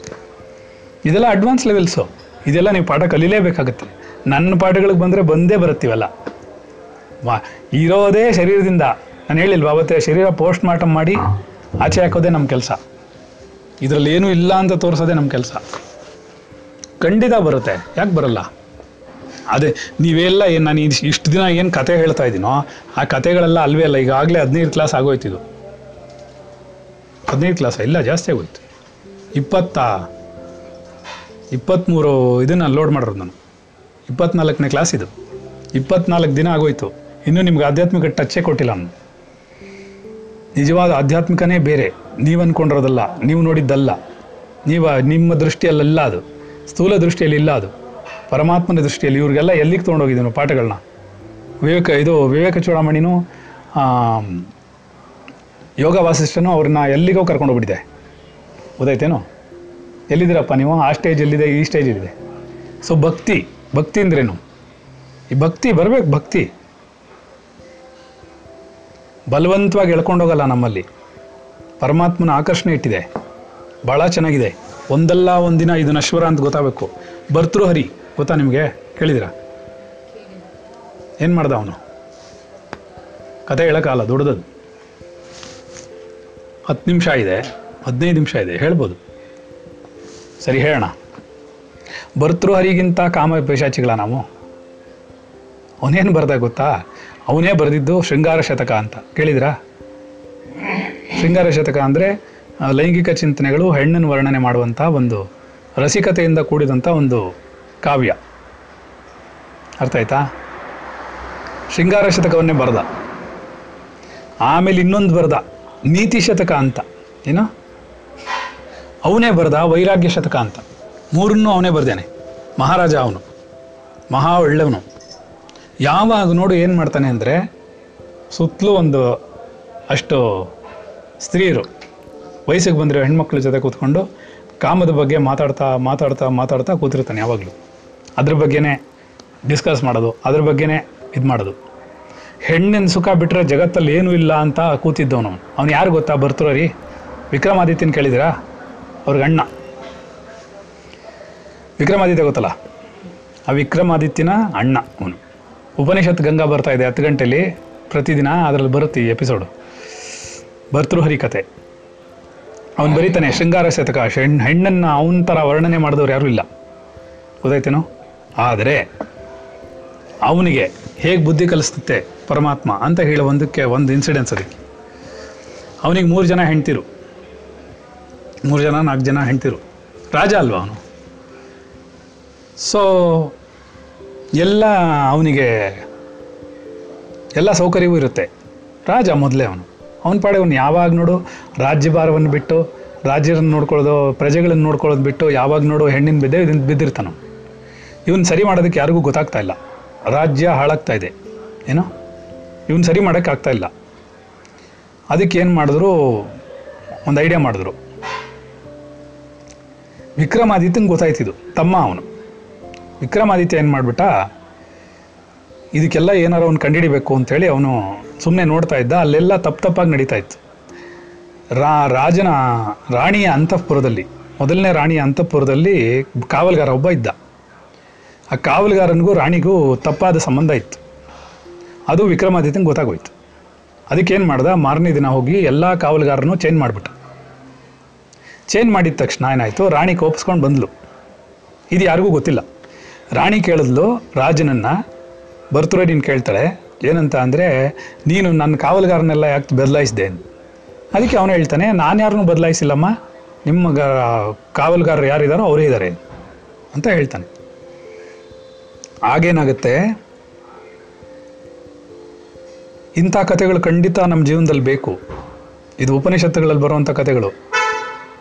ಇದೆಲ್ಲ ನಮ್ಮನ್ನು ಎನ್ಲೈಟನ್ಮೆಂಟ್ ಬೇಕು ಅಂದ್ರಲ್ಲ ನೀವೆಲ್ಲ, ಲಿಬ್ರೇಷನ್ ಬೇಕು ಅಂದ್ರಲ್ಲ, ಅದೆಲ್ಲ ಇದರಿಂದನೇ ಉಂಟಾಗೋದು, ಗೊತ್ತಾಯ್ತಾ? ಆಮೇಲೆ ಏನಾಯಿತು, ವಿಕ್ರಮಾದಿತ್ಯ ಬಂದ. ಅವಳು ಹೇಳಿದ್ಲು ರಾಣಿ, ನಿಮ್ಮ ವಿಕ್ರಮಾದಿತ್ಯ ಮಾಡಿದಾನೆ ಇದನ್ನೆಲ್ಲ, ನೀವು ಮಾಡಿಲ್ಲ ಅಂದರೆ. ವಿಕ್ರಮ್ ಹೇಳಿದ ಅವನೇ ಮಾಡಿರೋದು, ಅವನೇ ಎಲ್ಲರನ್ನೂ ಬದಲಾಯಿಸಿದ್ದು. ಅದಕ್ಕೆ ಅಣ್ಣ ಕೇಳ್ತಾನೆ, ಯಾಕೋ ಬದಲಾಯಿಸಿದೆ ಅಂತ. ಇವನು ಬಾಯೇ ತೆಗೆಯಲ್ಲ, ಸುಮ್ಮನೆ ಕೂತಿರ್ತಾನೆ. ಏಕೆಂದರೆ ಮಾನ ಮರ್ಯಾದೆ ಪ್ರಶ್ನೆ, ರಾಣಿ ಮೇಲೆ ಇದು ಹೇಳಬಾರ್ದು. ಅದಕ್ಕೆ ಅವಳೇನು ಮಾಡಿಬಿಡ್ತಾಳು, ಅವಳು ಸ್ವಲ್ಪ ಕ್ರಿಕೆಟು ರಾಣಿ. ಅವಳಿಗೆ ಸರಿಯಾದ ಚಿಂತನೆ ಇಲ್ಲ. ಅವಳೇನು ಮಾಡಿಬಿಟ್ಲು, ವಿಕ್ರಮನ್ ನೋಡ್ಬಿಟ್ಟು ಇಲ್ಲ ವಿಕ್ರಮಾದಿತ್ಯ ಯಾತಕ್ಕೆ ಇದನ್ನೆಲ್ಲ ಮಾಡಿದ್ದಾನೆ, ಎಲ್ಲ ಬ ಕಾವಲುಗಾರನು ಬದಲಾಯಿಸಿದ್ದಾನೆ ಅಂತಂದರೆ ಅವನು ಸುಲಭವಾಗಿ ಅಂತಃಪುರಕ್ಕೆ ಬರ್ಬೋದು, ನಿಮ್ಮ ನನ್ನ ಮೇಲೆ ಅವನಿಗೊಂದು ಕಣ್ಣಿದೆ ಅಂತ ತಪ್ಪಾಗಿ ಹೇಳ್ಬಿಡ್ತಾಳೆ. ವಿಕ್ರಮಾದಿತ್ಯನ ಕೋಪ ಬಂದ್ಬಿಡುತ್ತೆ, ಅತ್ತಿಗೆ ಹಾಗೆಲ್ಲ ಹೇಳ್ಬಿಡಿ ಅಂತ ಬೈತಾನೆ. ಸರಿ, ರಾಜನ ಕೋಪ ಬಂದ್ಬಿಡುತ್ತೆ, ನನ್ನ ಅಪ್ಪಣೆ ಇಲ್ಲದೆ ನೀನು ಹೇಗೆ ಬದಲಾಯಿಸ್ಬೋದು ಅಂಥೇಳಿ ಅವನು ಇವನು ವಿಕ್ರಮನ್ನ ಬೈದು ಬಿಡ್ತಾನೆ. ನೀನು ನನ್ನ ಬಿಟ್ಬಿಟ್ಟು ಹೋಗ್ಬಿಡು, ನೀನು ನೀನು ನನ್ನ ಮುಖನೇ ತೋರಿಸ್ಬೇಡ, ನೀನು ಆಚೆ ಹೊರಟೋಗಿ, ಊರಿಂದ ಹೊರಟೋಗಿ ನೀನು ರಾಜ್ಯದಿಂದ ಆಚೆಗೆ ಅಂತ ಬೈದು ಬಿಡ್ತಾನೆ. ಸರಿ, ವಿಕ್ರಮಾದಿತ್ಯನಿಗೆ ಬೇಜಾರಾಗ್ಬಿಡುತ್ತೆ, ಈಗ ನನ್ನ ರಾಣಿ ಹೀಗೆ ಮಾಡ್ತಾಳೆ ಅಂತ ಹೇಳೋಕ್ಕೆ ಅವನಿಗೆ ಮನಸ್ಸಿಲ್ಲ ಪಾಪ, ಹಾಗೆ ಹೇಳ್ಬಿಟ್ರೆ ತಪ್ಪಾಗುತ್ತಲ್ಲ, ಅದಕ್ಕೋಸ್ಕರ ಮಾನ ಮರ್ಯಾದೆ ಬಗ್ಗೆ ಭಯ ಪಟ್ಕೊಂಡು ಅವನೇನು ಮಾಡ್ತಾನೆ, ಸುಮ್ಮನೆ ಆಗ್ಬಿಡ್ತಾನೆ. ಇವನು ವಾಪಸ್ ಬರ್ತಾನೆ, ಬಂದ್ಬಿಟ್ಟು ಒಂದು ನದಿ ದಡದಲ್ಲಿ ಕೂತಿರ್ತಾನೆ. ಯಾರೋ ವಿಕ್ರಮಾದಿತ್ಯ, ಹೊರಟೋಗೋಣ ಅಂತ. ಅಷ್ಟರೊಳಗೆ ಮಂತ್ರಿ ಒಬ್ಬ ಬರ್ತಾನೆ, ಬ್ರಾಹ್ಮಣ ಅವನು ಮಂತ್ರಿ. ಬಂದ್ಬಿಟ್ಟು ಏನು ಮಾಡ್ತಾನೆ, ಅವನ ಹೆಸರು ಭಟ್ಟ ಭಟ್ ಅಂತೇನೋ ಒಂದು ಬರುತ್ತೆ ಅವನ ಹೆಸರು. ಆ ಭಟ್ಟ ಬರ್ತಾನೆ, ಭಟ್ಟಾರಕ ಅಂತ. ಆ ಭಟ್ಟಾರಕ ಬಂದ್ಬಿಟ್ಟು ವಿಕ್ಷ ವಿಕ್ರಮಾದಿತ್ಯನ ಕೇಳ್ತಾನೆ, ನೋಡು ನೀನೇನೋ ಮುಚ್ಚಿಡ್ತಾ ಇದೆಯಾ, ಏನೋ ಏನೋ ನಡೆದಿದೆ, ಸುಮ್ಮ ಸುಮ್ಮನೆ ನೀನು ಅದನ್ನ ಹೇಳ್ದೆ ಓಡೋಕೆ ಬಿಡ್ಬೇಡ, ನನಗಾದರೂ ಹೇಳು. ಅದಕ್ಕೆ ಅವನು ಹೇಳ್ತಾನೆ, ಇಲ್ಲ ಇಲ್ಲ ನಾನು ಅದನ್ನು ಹೇಳೋಷ್ಟು ಧೈರ್ಯನೂ ನನಗಿಲ್ಲ, ನಂಗೆ ಮನಸ್ಸಿಗೆ ಬೇಜಾರಾಗುತ್ತೆ, ಅದು ನಮ್ಮ ಅಣ್ಣಂಗೆ ಬೇಜಾರಾಗುತ್ತೆ, ಎಲ್ರಿಗೂ ಬೇಜಾರಾಗುತ್ತೆ, ಬೇಡ ಅದು ನಾನು ಹೇಳೋದು, ಅದನ್ನ ಯಾರಿಗೂ ಹೇಳಲ್ಲ ನಾನು. ಇಲ್ಲ ಇಲ್ಲ ನೋಡು, ನಿನ್ನ ಅಣ್ಣನ್ನು ಆ ವಿಷಯಗಳನ್ನು ಏನೋ ನಡೆದಿದೆ ಇಲ್ಲಿ, ನೀನು ನಂಗೆ ಹೇಳಿದ್ರೆ ಮಾತ್ರ, ಅಕಸ್ಮಾತ್ ನೀನು ಹೇಗೆ ಅವ್ರಿಗೆ ತಮ್ಮನೋ ಹಾಗೆ ನನಗೆ ಅವರು ಸ್ನೇಹಿತ, ನನ್ನ ರಾಜ ಅವನು, ಅವ್ನು ಅಕಸ್ಮಾತ್ ನೀನು ತಿದ್ದಕ್ಕಾಗ್ದಿರೋದೋ ನೀನು ಮಾಡೋಕ್ಕಾಗ್ದಿರೋದೋ ನನ್ನ ಕೈಲಿ ತಿದ್ದಕ್ಕಾಗ್ಬೋದು ಹೇಳು ಅಂತಾನೆ. ಅವಾಗೇನಾಗುತ್ತೆ, ವಿಕ್ರಮಾದಿತ್ಯ ಹೇಳ್ತಾನೆ, ಈ ಥರ ಈ ಥರ ರಾಣಿ ಕಾವಲುಗಾರನಿಗೂ ಇದಕ್ಕೂ ಏನೋ ಒಂದು ನನಗೆ ಅನುಮಾನ ಇದೆ, ಅವ್ರು ತಪ್ಪಾಗಿ ನಡ್ಕೋತಾರೇನೋ ಅಂತ, ಅದಕ್ಕೋಸ್ಕರ ನಾನು ಏನು ಮಾಡಿದೆ ಅವ್ರನ್ನೆಲ್ಲ ಚೇಂಜ್ ಮಾಡಿದೆ.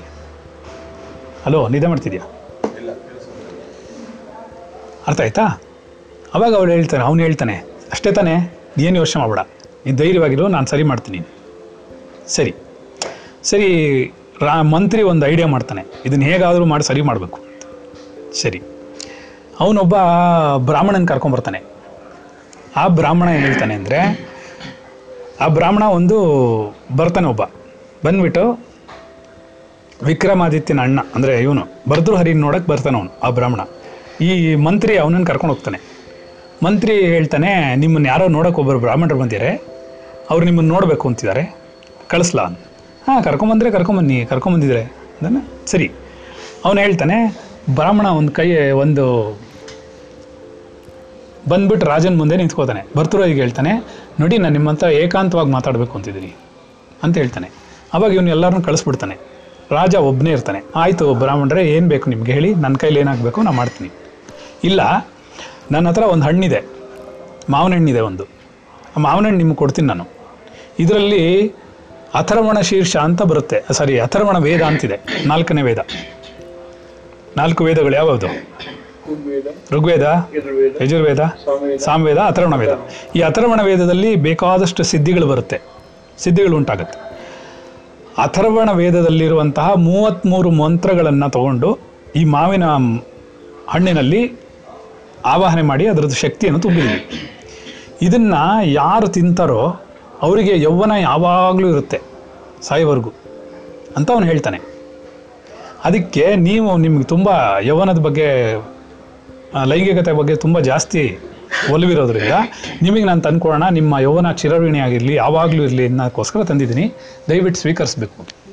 ಅದಕ್ಕೆ ಭರ್ತೃಹರಿ ಅವ್ನು ಬೈತಾನೆ, ಏನು ರೀ ಅಪಹಾಸ್ಯ ಮಾಡ್ತೀರೇನ್ರಿ, ಏನು ಹೇಳ್ತಿದ್ರಾ, ಮಂತ್ರ ಆಯಿತು ಮಾವಿನಕಾಯಿ ಆಯಿತು, ಏನೋ ಮಂತ್ರದ ಮಾವಿನ ಹಣ್ಣು ತಿಂದರೆ ಇದೆಲ್ಲ ಆಗುತ್ತೇನ್ರಿ?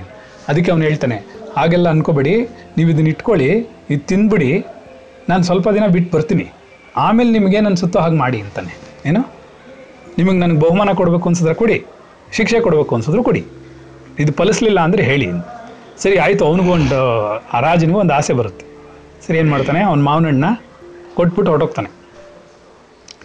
ರಾಜ ಏನು ಯೋಚನೆ ಮಾಡ್ತಾನೆ, ಭರ್ತೃಹರಿ ಯೋಚನೆ ಮಾಡ್ತಾನೆ, ನಾನೇ ತಿಂದರೆ ನನಗೆ ಆಲ್ರೆಡಿ ಯೌವನ ಚಿಂತನೆ ಭಾಳ ಇದೆ, ನನ್ನಲ್ಲಿ ಶಕ್ತಿನೂ ಇದೆ, ಅದಕ್ಕೆ ನಾನೇ ತಿಂದರೆ ಸರೋಗಲ್ಲ ಇದು.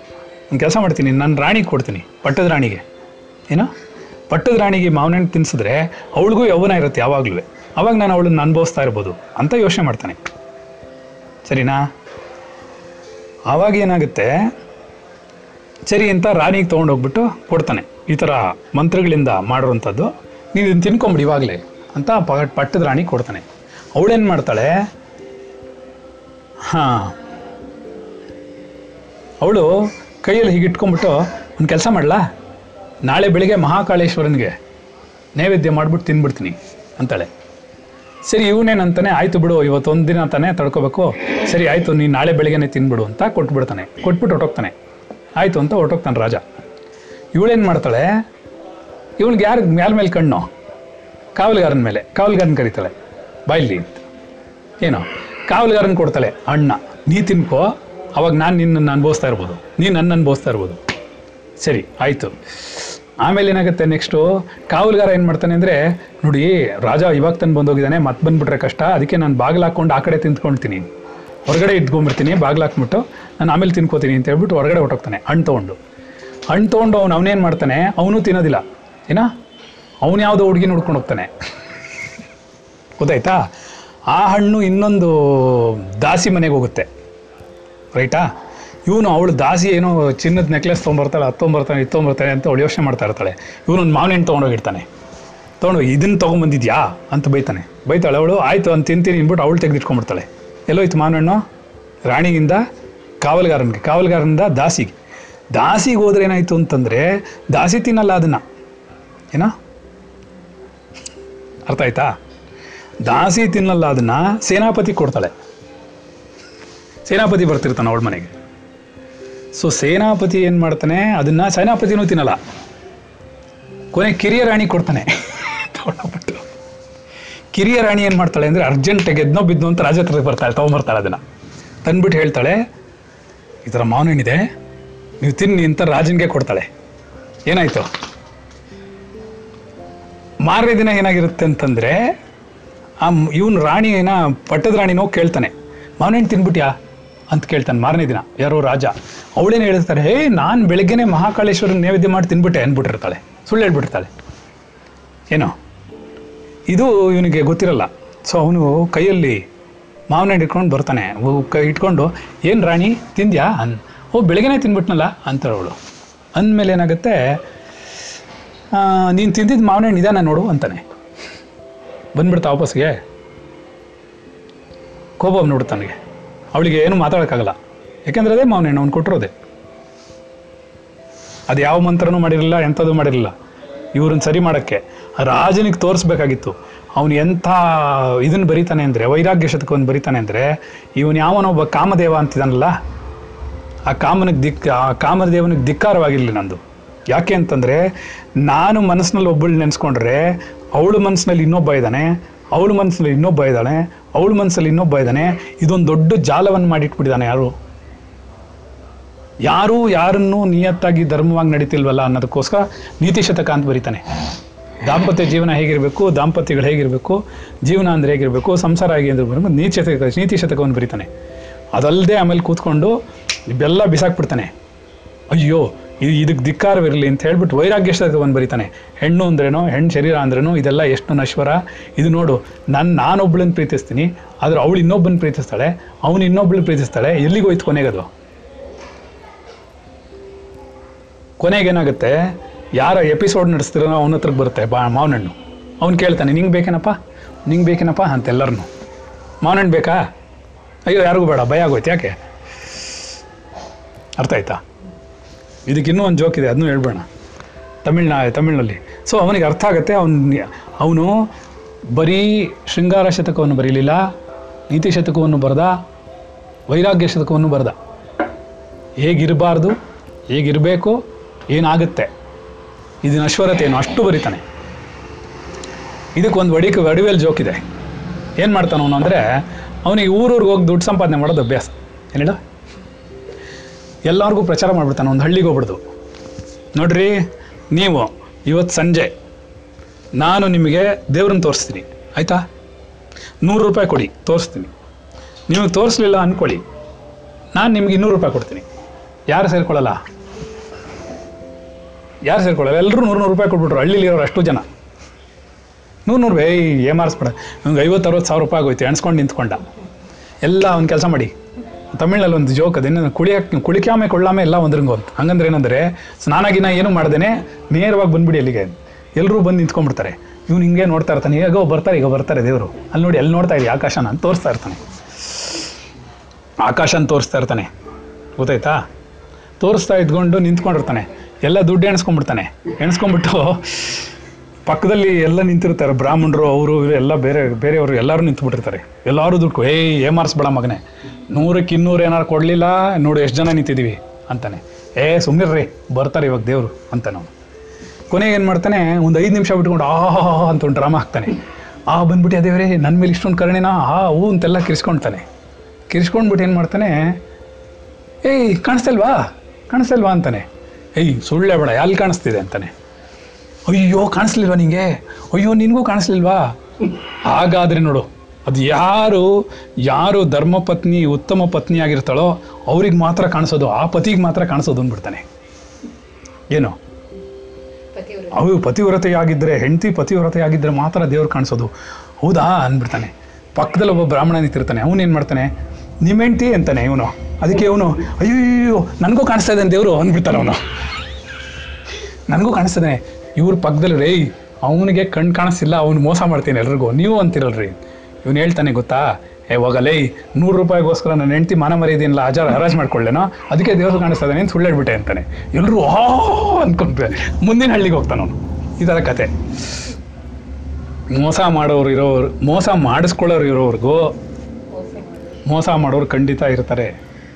ಅದರಿಂದ ಇದೆಲ್ಲ ನೀತಿ ಕಥೆಗಳು, ಎಲ್ಲೆಲ್ಲೋ ಏನೇನೋ ಉಚ್ಚಿಷ್ಣಂಗೆ ಓಡಾಡೋದಿಲ್ಲ, ಅದಕ್ಕೆ ಪಕ್ವತೆ ಬೇಕು ಅರ್ಥ ಮಾಡ್ಕೊಳ್ಳೋಕ್ಕೆ. ಸೊ ಭರ್ತೃಹರಿ ಅನ್ನೋ ಒಬ್ಬ ರಾಜ, ವಿಕ್ರಮಾದಿತ್ಯನ ವಿಕ್ರಮಾದಿತ್ಯನ ಆಸನ ಆಸನ ಅಂದರೆ ಗೊತ್ತಾ ನಿಮಗೆ, ಒಂದು ಈ ಥರ ಇವಳು ಕೂತಿಯಾಳಲ್ಲ ಈಗ, ಆ ಥರ ಒಂದು ಮಣ್ಣಿನ ದಿಬ್ಬ, ಮಣ್ಣಿನ ದಿಬ್ಬ ಅಂದರೆ ಗೊತ್ತಲ್ಲ, ಅಂದರೆ ಮಣ್ಣಿನಲ್ಲಾಗಿರುವಂತಹ ಒಂದು ಆಸನವಿದ್ದಾಗೆ ಅದ್ರ ಮೇಲೆ ಕೂತಿಯಾನೊಬ್ಬ. ಅದ್ರ ಮೇಲೆ ಒಬ್ಬ ಕೂತ್ಕೊಳ್ತಾನೆ. ಕೂತ್ಕೊಂಡಿದ್ದ ತಕ್ಷಣ ಅಲ್ಲಿ ಯಾರು ಬಂದು ಮಾತಾಡ್ಸಿದ್ರು, ಏನು ಯಾರು ಬಂದು ಮಾತಾಡ್ಸಿದ್ರು ಏನೆಲ್ಲ ನೀನು ಕೇಳ್ತೀಯೋ ಅದಕ್ಕೆಲ್ಲ ಸರಿಯಾದ ಸಮಂಜಸವಾದ ಉತ್ತರಗಳನ್ನು ಕೊಡೋದು, ನ್ಯಾಯ ಧರ್ಮಗಳನ್ನು ಹೇಳೋದು ಎಲ್ಲ ಮಾಡ್ತಾನೆ. ಆ ಸೀಟಿಂದ ಎದ್ಬಿಟ್ರೆ ಯಾರಿಗೂ ಹೋಗಲ್ಲ, ಅಲ್ಲಿ ಯಾರು ಕೂತ್ಕೋತಾರೋ ಎಲ್ಲರಿಗೂ ಆಗ್ತಿರುತ್ತೆ. ಅವಾಗ ಯಾರೋ ಒಬ್ರು ಕಂಡುಹಿಡಿತಾರೆ ಇದ್ರೊಳಗಡೆ ಏನೋ ಇದೆ ಅಂತ. ಅದನ್ನು ಕೆತ್ಬಿಟ್ಟು ತೆಗೆದ್ಬಿಟ್ಟು ಅಗದ್ಬಿಟ್ಟು ನೋಡಿದಾಗ ಅದ್ರ ಕೆಳಗಡೆ ವಿಕ್ರಮಾದಿತ್ಯನ ಆಸನ ಇರುತ್ತೆ. ವಿಕ್ರಮಾದಿತ್ಯನ ಆಸನ ಆ ಮಣ್ಣೊಳಗೆ ಹೂತೋಗಿರುತ್ತೆ, ಅದ್ರ ಮೇಲೆ ಒಂದು ದಿಬ್ಬ ಬೆಳ್ಕೊಂಡಿರುತ್ತೆ, ಒಂದು ಸಣ್ಣ ಗುಡ್ಡೆ ಬೆಳ್ಕೊಂಡಿರುತ್ತೆ. ಅದ್ರ ಮೇಲೆ ಕೂತಾಗೆಲ್ಲ ಇವ್ರಿಗೆ ನ್ಯಾಯ ಧರ್ಮಗಳು ಬರುತ್ತೆ. ಅದರಿಂದ ಆಚೆ ಅಂದರೆ ಯೋಚನೆ ಮಾಡಿ, ಅವನೆಷ್ಟು ಧರ್ಮ ಪಾಲನೆಯನ್ನು ಮಾಡಿರ್ಬೇಕು ಅವನು ವಿಕ್ರಮಾದಿತ್ಯ ಅನ್ನೋ ಅಲ್ವಾ. ಈ ಕತೆ ಗೊತ್ತಾ ನಿಮಗೆ, ಸರಿ ಓದಿದ್ದೀವಿ ಸ್ಕೂಲಲ್ಲಿ ಸ್ಕೂಲಲ್ಲಿ ಇತ್ತಲ್ವಾ. ಸೊ ಅಂತಹ ವಿಕ್ರಮಾದಿತ್ಯನ ಅಣ್ಣ ಅವನು. ಸೊ ಏನಾಗುತ್ತೆ ಗೊತ್ತಾ, ನಾವು ಒಂದೇ ಒಂದು ಅರ್ಥ ಮಾಡ್ಕೋಬೇಕು. ಇವತ್ತು ನಾನು ಏನು ಹೇಳ್ಕೊಡ್ತಾ ಇದ್ದೀನಿ ನಿಮಗೆ ಅಂತಂದರೆ, ಒಂದು ನೀತಿ ಇದೆ ಅಂದರೆ ಅದು ನಿಮಗೆ ನೀತಿ ಪಾಠವನ್ನು ಹೇಳುತ್ತೆ. ಅಕಸ್ಮಾತ್ ಒಂದು ಪ್ರಪಂಚದಲ್ಲಿ ಏನಾದ್ರು ತಪ್ಪಾಗಿದೆ ಅಂತ ಹೇಳಿದ್ರೆ ಅದೂ ರೋಲ್ ಮಾಡಲೇ ನಮಗೆ. ನಾನು ಯಾವಾಗಲೂ ನಮ್ಮ ಮಕ್ಕಳಿಗೆ ಹೇಳ್ತೀನಿ, ಇಬ್ಬರು ರೋಲ್ ಮಾಡಲಿ ಇರಬೇಕು ನಿಮಗೆ. ನಿಮ್ಮ ಜೀವನದಲ್ಲಿ ಕರೆಕ್ಟಾಗಿರಬೇಕು, ಸರಿಯಾದ ಮಾರ್ಗಕ್ಕೆ ಹೋಗ್ಬೇಕಾದ್ರೆ ಒಬ್ಬ ಒಳ್ಳೆಯವನಾಗಿರಬೇಕು, ಸಜ್ಜನನ ರೋಮಲ್ಲಿ ರೋಲ್ ಮಾಡಲಿ ಇಟ್ಕೋಬೇಕು, ಇನ್ನೊಬ್ಬ ದುಷ್ಟನೇನು ಇಟ್ಕೋಬೇಕು. ಯಾಕೆ ಗೊತ್ತಾ, ಒಳ್ಳೆಯವನನ್ನು ನೋಡಿಕೊಂಡು ಬದುಕೋದು ಕಲಿಬೇಕು.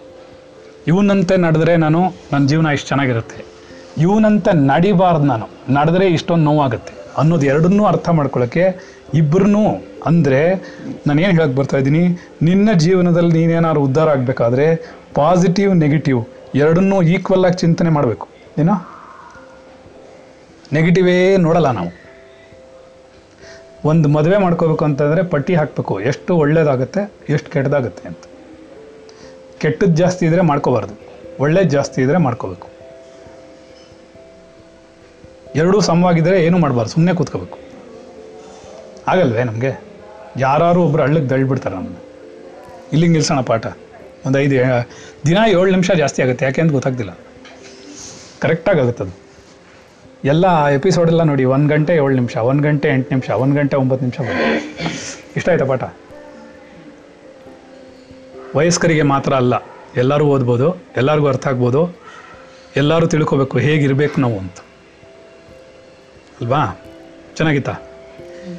ವಿದಿತಾಖಿಲ ಶಾಸ್ತ್ರ ಸುಧಾ ಜಲದೆ ಆಗಲ್ವಾ? ಅಷ್ಟು ಉದ್ದ ಹೇಳಿದ್ರೆ ಶಾಸ್ತ್ರ ಸುಧಾ ಜಲದೆ ಬಂತಲ್ಲ. ಮತ್ತಿನ್ನೇನು?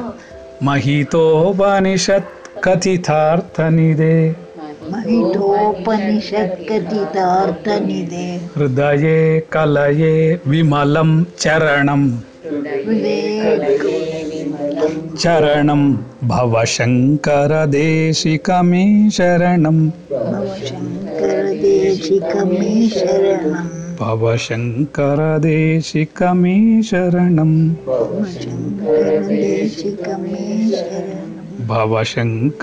ದೇಶಿಕ ಮೇ ಶರಣಂ. ಎಲ್ಲವೂ ಪ್ರಾರಬ್ಧದಂತೆ ನಡೆಯುತ್ತದೆ. ನನ್ನ ಪ್ರಾರಬ್ಧವು ಕೂಡ ಆಧ್ಯಾತ್ಮಿಕದ ಉನ್ನತಿಗಾಗಿ, ಆತ್ಮನೊಂದೇ ಸತ್ಯ, ಜಗತ್ತೆಲ್ಲವೂ ಮಿಥ್ಯ. ಈ ಜಗತ್ತಿನಲ್ಲಿ ಕಣ್ಣಿಗೆ ಕಾಣುವುದೆಲ್ಲವೂ ಹುಸಿ ನಾನು. ಈ ಜೀವಾತ್ಮನ ಎದುರಿಗಿರುವ ಸುಖ ದುಃಖಗಳೆಲ್ಲವೂ ನಿರಂತರವಲ್ಲ, ಖಂಡಿತವಾಗಿಯೂ ನಾಳೆ ಬದಲಾಗುತ್ತದೆ. ಆತ್ಮನ ಹಿತವಚನಗಳು ಜೀವಾತ್ಮನಾದ ನನ್ನ ಆಧ್ಯಾತ್ಮಿಕ ಉನ್ನತಿಗಾಗಿ. ಸರಿ, ಈ ವಾರ ಆದಮೇಲೆ ಮುಂದಿನ ಸೋಮವಾರದಿಂದ ಹೇಳ್ಕೊಡಲ್ಲ, ನೀವೇ ಹೇಳ್ಬೇಕು. ಎಷ್ಟು ದಿನ ಅಂತ ಹೇಳ್ಕೊಡ್ತಾರೆ? ಆಯಿತು, ಬರ್ಕೊಡ, ನಿಂಗೆ ಗೊತ್ತಿದ್ದಿಲ್ಲ, ಮಾಡಿಕೊಡು. ಯಾವತ್ತು ಮಲಗಿದ್ಯೇನೋ? ಕಂಪ್ಯೂಟರ್ನ ಮಲಗಿದ್ಯಾ? ಕಂಪ್ಯೂಟರ್ ಮುಂದೆ ಕೂತ್ಕೊಳ್ಳಿಲ್ವಂತೆ, ಹೆಂಗೆ ಮಲಗಿದ್ಯೇನು? ಇದೆ ಅವ್ರಿಗೆ, ಓದಿ ಇವ್ರಿಗೆ ಗೊತ್ತಾಗಬೇಕಲ್ಲ ಪಾಪ. ಹ್ಞೂ, ಸರಿ, ಇಲ್ಲಿಗೆ ನಿಲ್ಸೋಣ ಪಾಠ. ಇಷ್ಟ ಆಗಿದ್ದರೆ ಎಲ್ಲರೂ ವಾಟ್ಸಪ್ಪಲ್ಲಿ ಅವ್ರವ್ರು ರಿವ್ಯೂ ಹಾಕಿ. ರಿವ್ಯೂ ಹಾಕಿದ್ರೆ ನೋಡಿ, ಇವತ್ತು ಇಬ್ಬರೇ ಹಾಕಿರೋದು. ಯಾಕೆ ಸೋಮಾರಿತನ, ಕನ್ಸಿಸ್ಟೆನ್ಸಿ ಯಾಕಿಲ್ಲ? ನಾನು ಮಾತ್ರ ಕರೆಕ್ಟ್ ಒಂಬತ್ತು ಗಂಟೆಗೆ ಪಾಠಕ್ಕೆ ಬರ್ತೀನಲ್ಲ, ಹಾಗೆ ಎಲ್ಲರೂ ಕನ್ಫ್ಯೂ ಏನಾದ್ರು ಮಾಡಬೇಕು, ಸರಿಯಾಗಿ ಮಾಡಬೇಕು. ಒಂದೇ ಒಂದು ಲೈನ್ ಬರೀತಾನೆ ಗೋವಿಂದ ರಾಜ ಗೋವರ್ಧನ, ಊರವ್ರಿಗೆಲ್ಲ ಇಷ್ಟುದ್ದ ಕತೆ ಬರೀತಾನೆ. ಒಂದೇ ಒಂದು ಬಹಳ ಚೆನ್ನಾಗಿತ್ತು ಆತ್ಮನ್ ಇಷ್ಟೇ ಅಂತ ಇಟ್ಬಿಟ್ಟು ಬಾ ಹಾಕ್ಬಿಡ್ತಾನೆ. ಭಾಳ ಚೆನ್ನಾಗಿತ್ತು ಅಂದ್ರೆ ಏನು ಅರ್ಥ ಮಾಡ್ಕೊಂಡ್ರಿ? ಅದರಿಂದ ನೀವು ರಿವ್ಯೂ ಬರೀದೇ ಇದ್ದರೆ ನಾಳೆ ಖಂಡಿತವಾಗ್ಲೂ ನಾನು ನೋಟ್ ಮಾಡಿರ್ತೀನಿ, ತೆಗೆದುಬಿಡ್ತೀನಿ ಕ್ಲಾಸಿಂದ. ಯಾಕೆಂದರೆ ನಿಮಗೇನು ಅರ್ಥ ಆಗಿದೆ ಅಂತಲೇ ನಂಗೆ ಗೊತ್ತಾಗಲ್ಲ. ನಾನು ಸುಮ್ಮನೆ ಉದ್ದಕ್ಕೆ ಹೋಗ್ತಾ ಇದ್ರೆ ಮುಂದಕ್ಕೆ, ಈಗ ನಮ್ಮ ಬೇರೆ ಕ್ಲಾಸ್ ಮಕ್ಕಳು ಆಗಲ್ಲ, ನಾನು ರಿವ್ಯೂ ಮಾಡ್ತೀನಿ, ಅವರು ನನಗೆ ಹೇಳ್ತಾರೆ, ಪ್ರಶ್ನೆ ಕೇಳ್ತಾರೆ. ನೀವು ಯಾರೂ ನೋಡಿಲ್ಲ ನಮ್ಮ ಕ್ಲಾಸ್ನ, ಅದಕ್ಕೆ ಅಂತಲೇ ನಾವು ಗ ಇವಾಗ ರಾತ್ರಿ ಹತ್ತು ಕಾಲಿಂದ ಹನ್ನೊಂದುವರೆವರೆಗೂ ರಿವ್ಯೂ ಮಾಡ್ತೀವಿ ಕೂತ್ಕೊಂಡು ನಾವು, ಬೆಳಗ್ಗೆಯಿಂದ ಏನು ಅರ್ಥ ಮಾಡ್ಕೊಂಡಿರೋ. ಆದ್ದರಿಂದ ದಯವಿಟ್ಟು ನಿಮಗೇನು ಅರ್ಥ ಆಗಿದೆ ಅಂಥೇಳಿ, ಇಲ್ಲಾಂದರೆ ನಿಮಗೆ ಲಾಸ್, ನನಗೇನಿಲ್ಲ, ನಾನು ಕಲಿಬೇಕಿಲ್ಲ, ಕಲಿಬೇಕಾದ್ರೆ ನೀವು, ಸರಿನಾ? ಮತ್ತೆ ಸೊ ಎಲ್ಲ ರಿವ್ಯೂ ಬರೀರಿ. ರಿವ್ಯೂ ಬರೋಕ್ಕೆ ಯಾವ ಜಿಪಣ್ತಾನ, ನಾನು ಹೊಗಳ್ಬಿಟ್ಟು ಬರೀರಿ ಅಂತ ಹೇಳ್ತಿಲ್ಲ, ನಿಮ್ಗೇನು ಅರ್ಥ ಆಗಿದೆ ಅದನ್ನು ಬರೀ ಸಾಕು ಅಲ್ವಾ? ಓಯ್ ಸುಮ್ಮನಿರ, ನೀನು ಬರೆಯೋ, ನೀನು ನೀನು ಬರೀಬೇಕು, ಗೊತ್ತಾಯ್ತಾ? ಸರಿ, ನಮೋ ನಮಃ. ಇಲ್ಲಿ ನಮೋ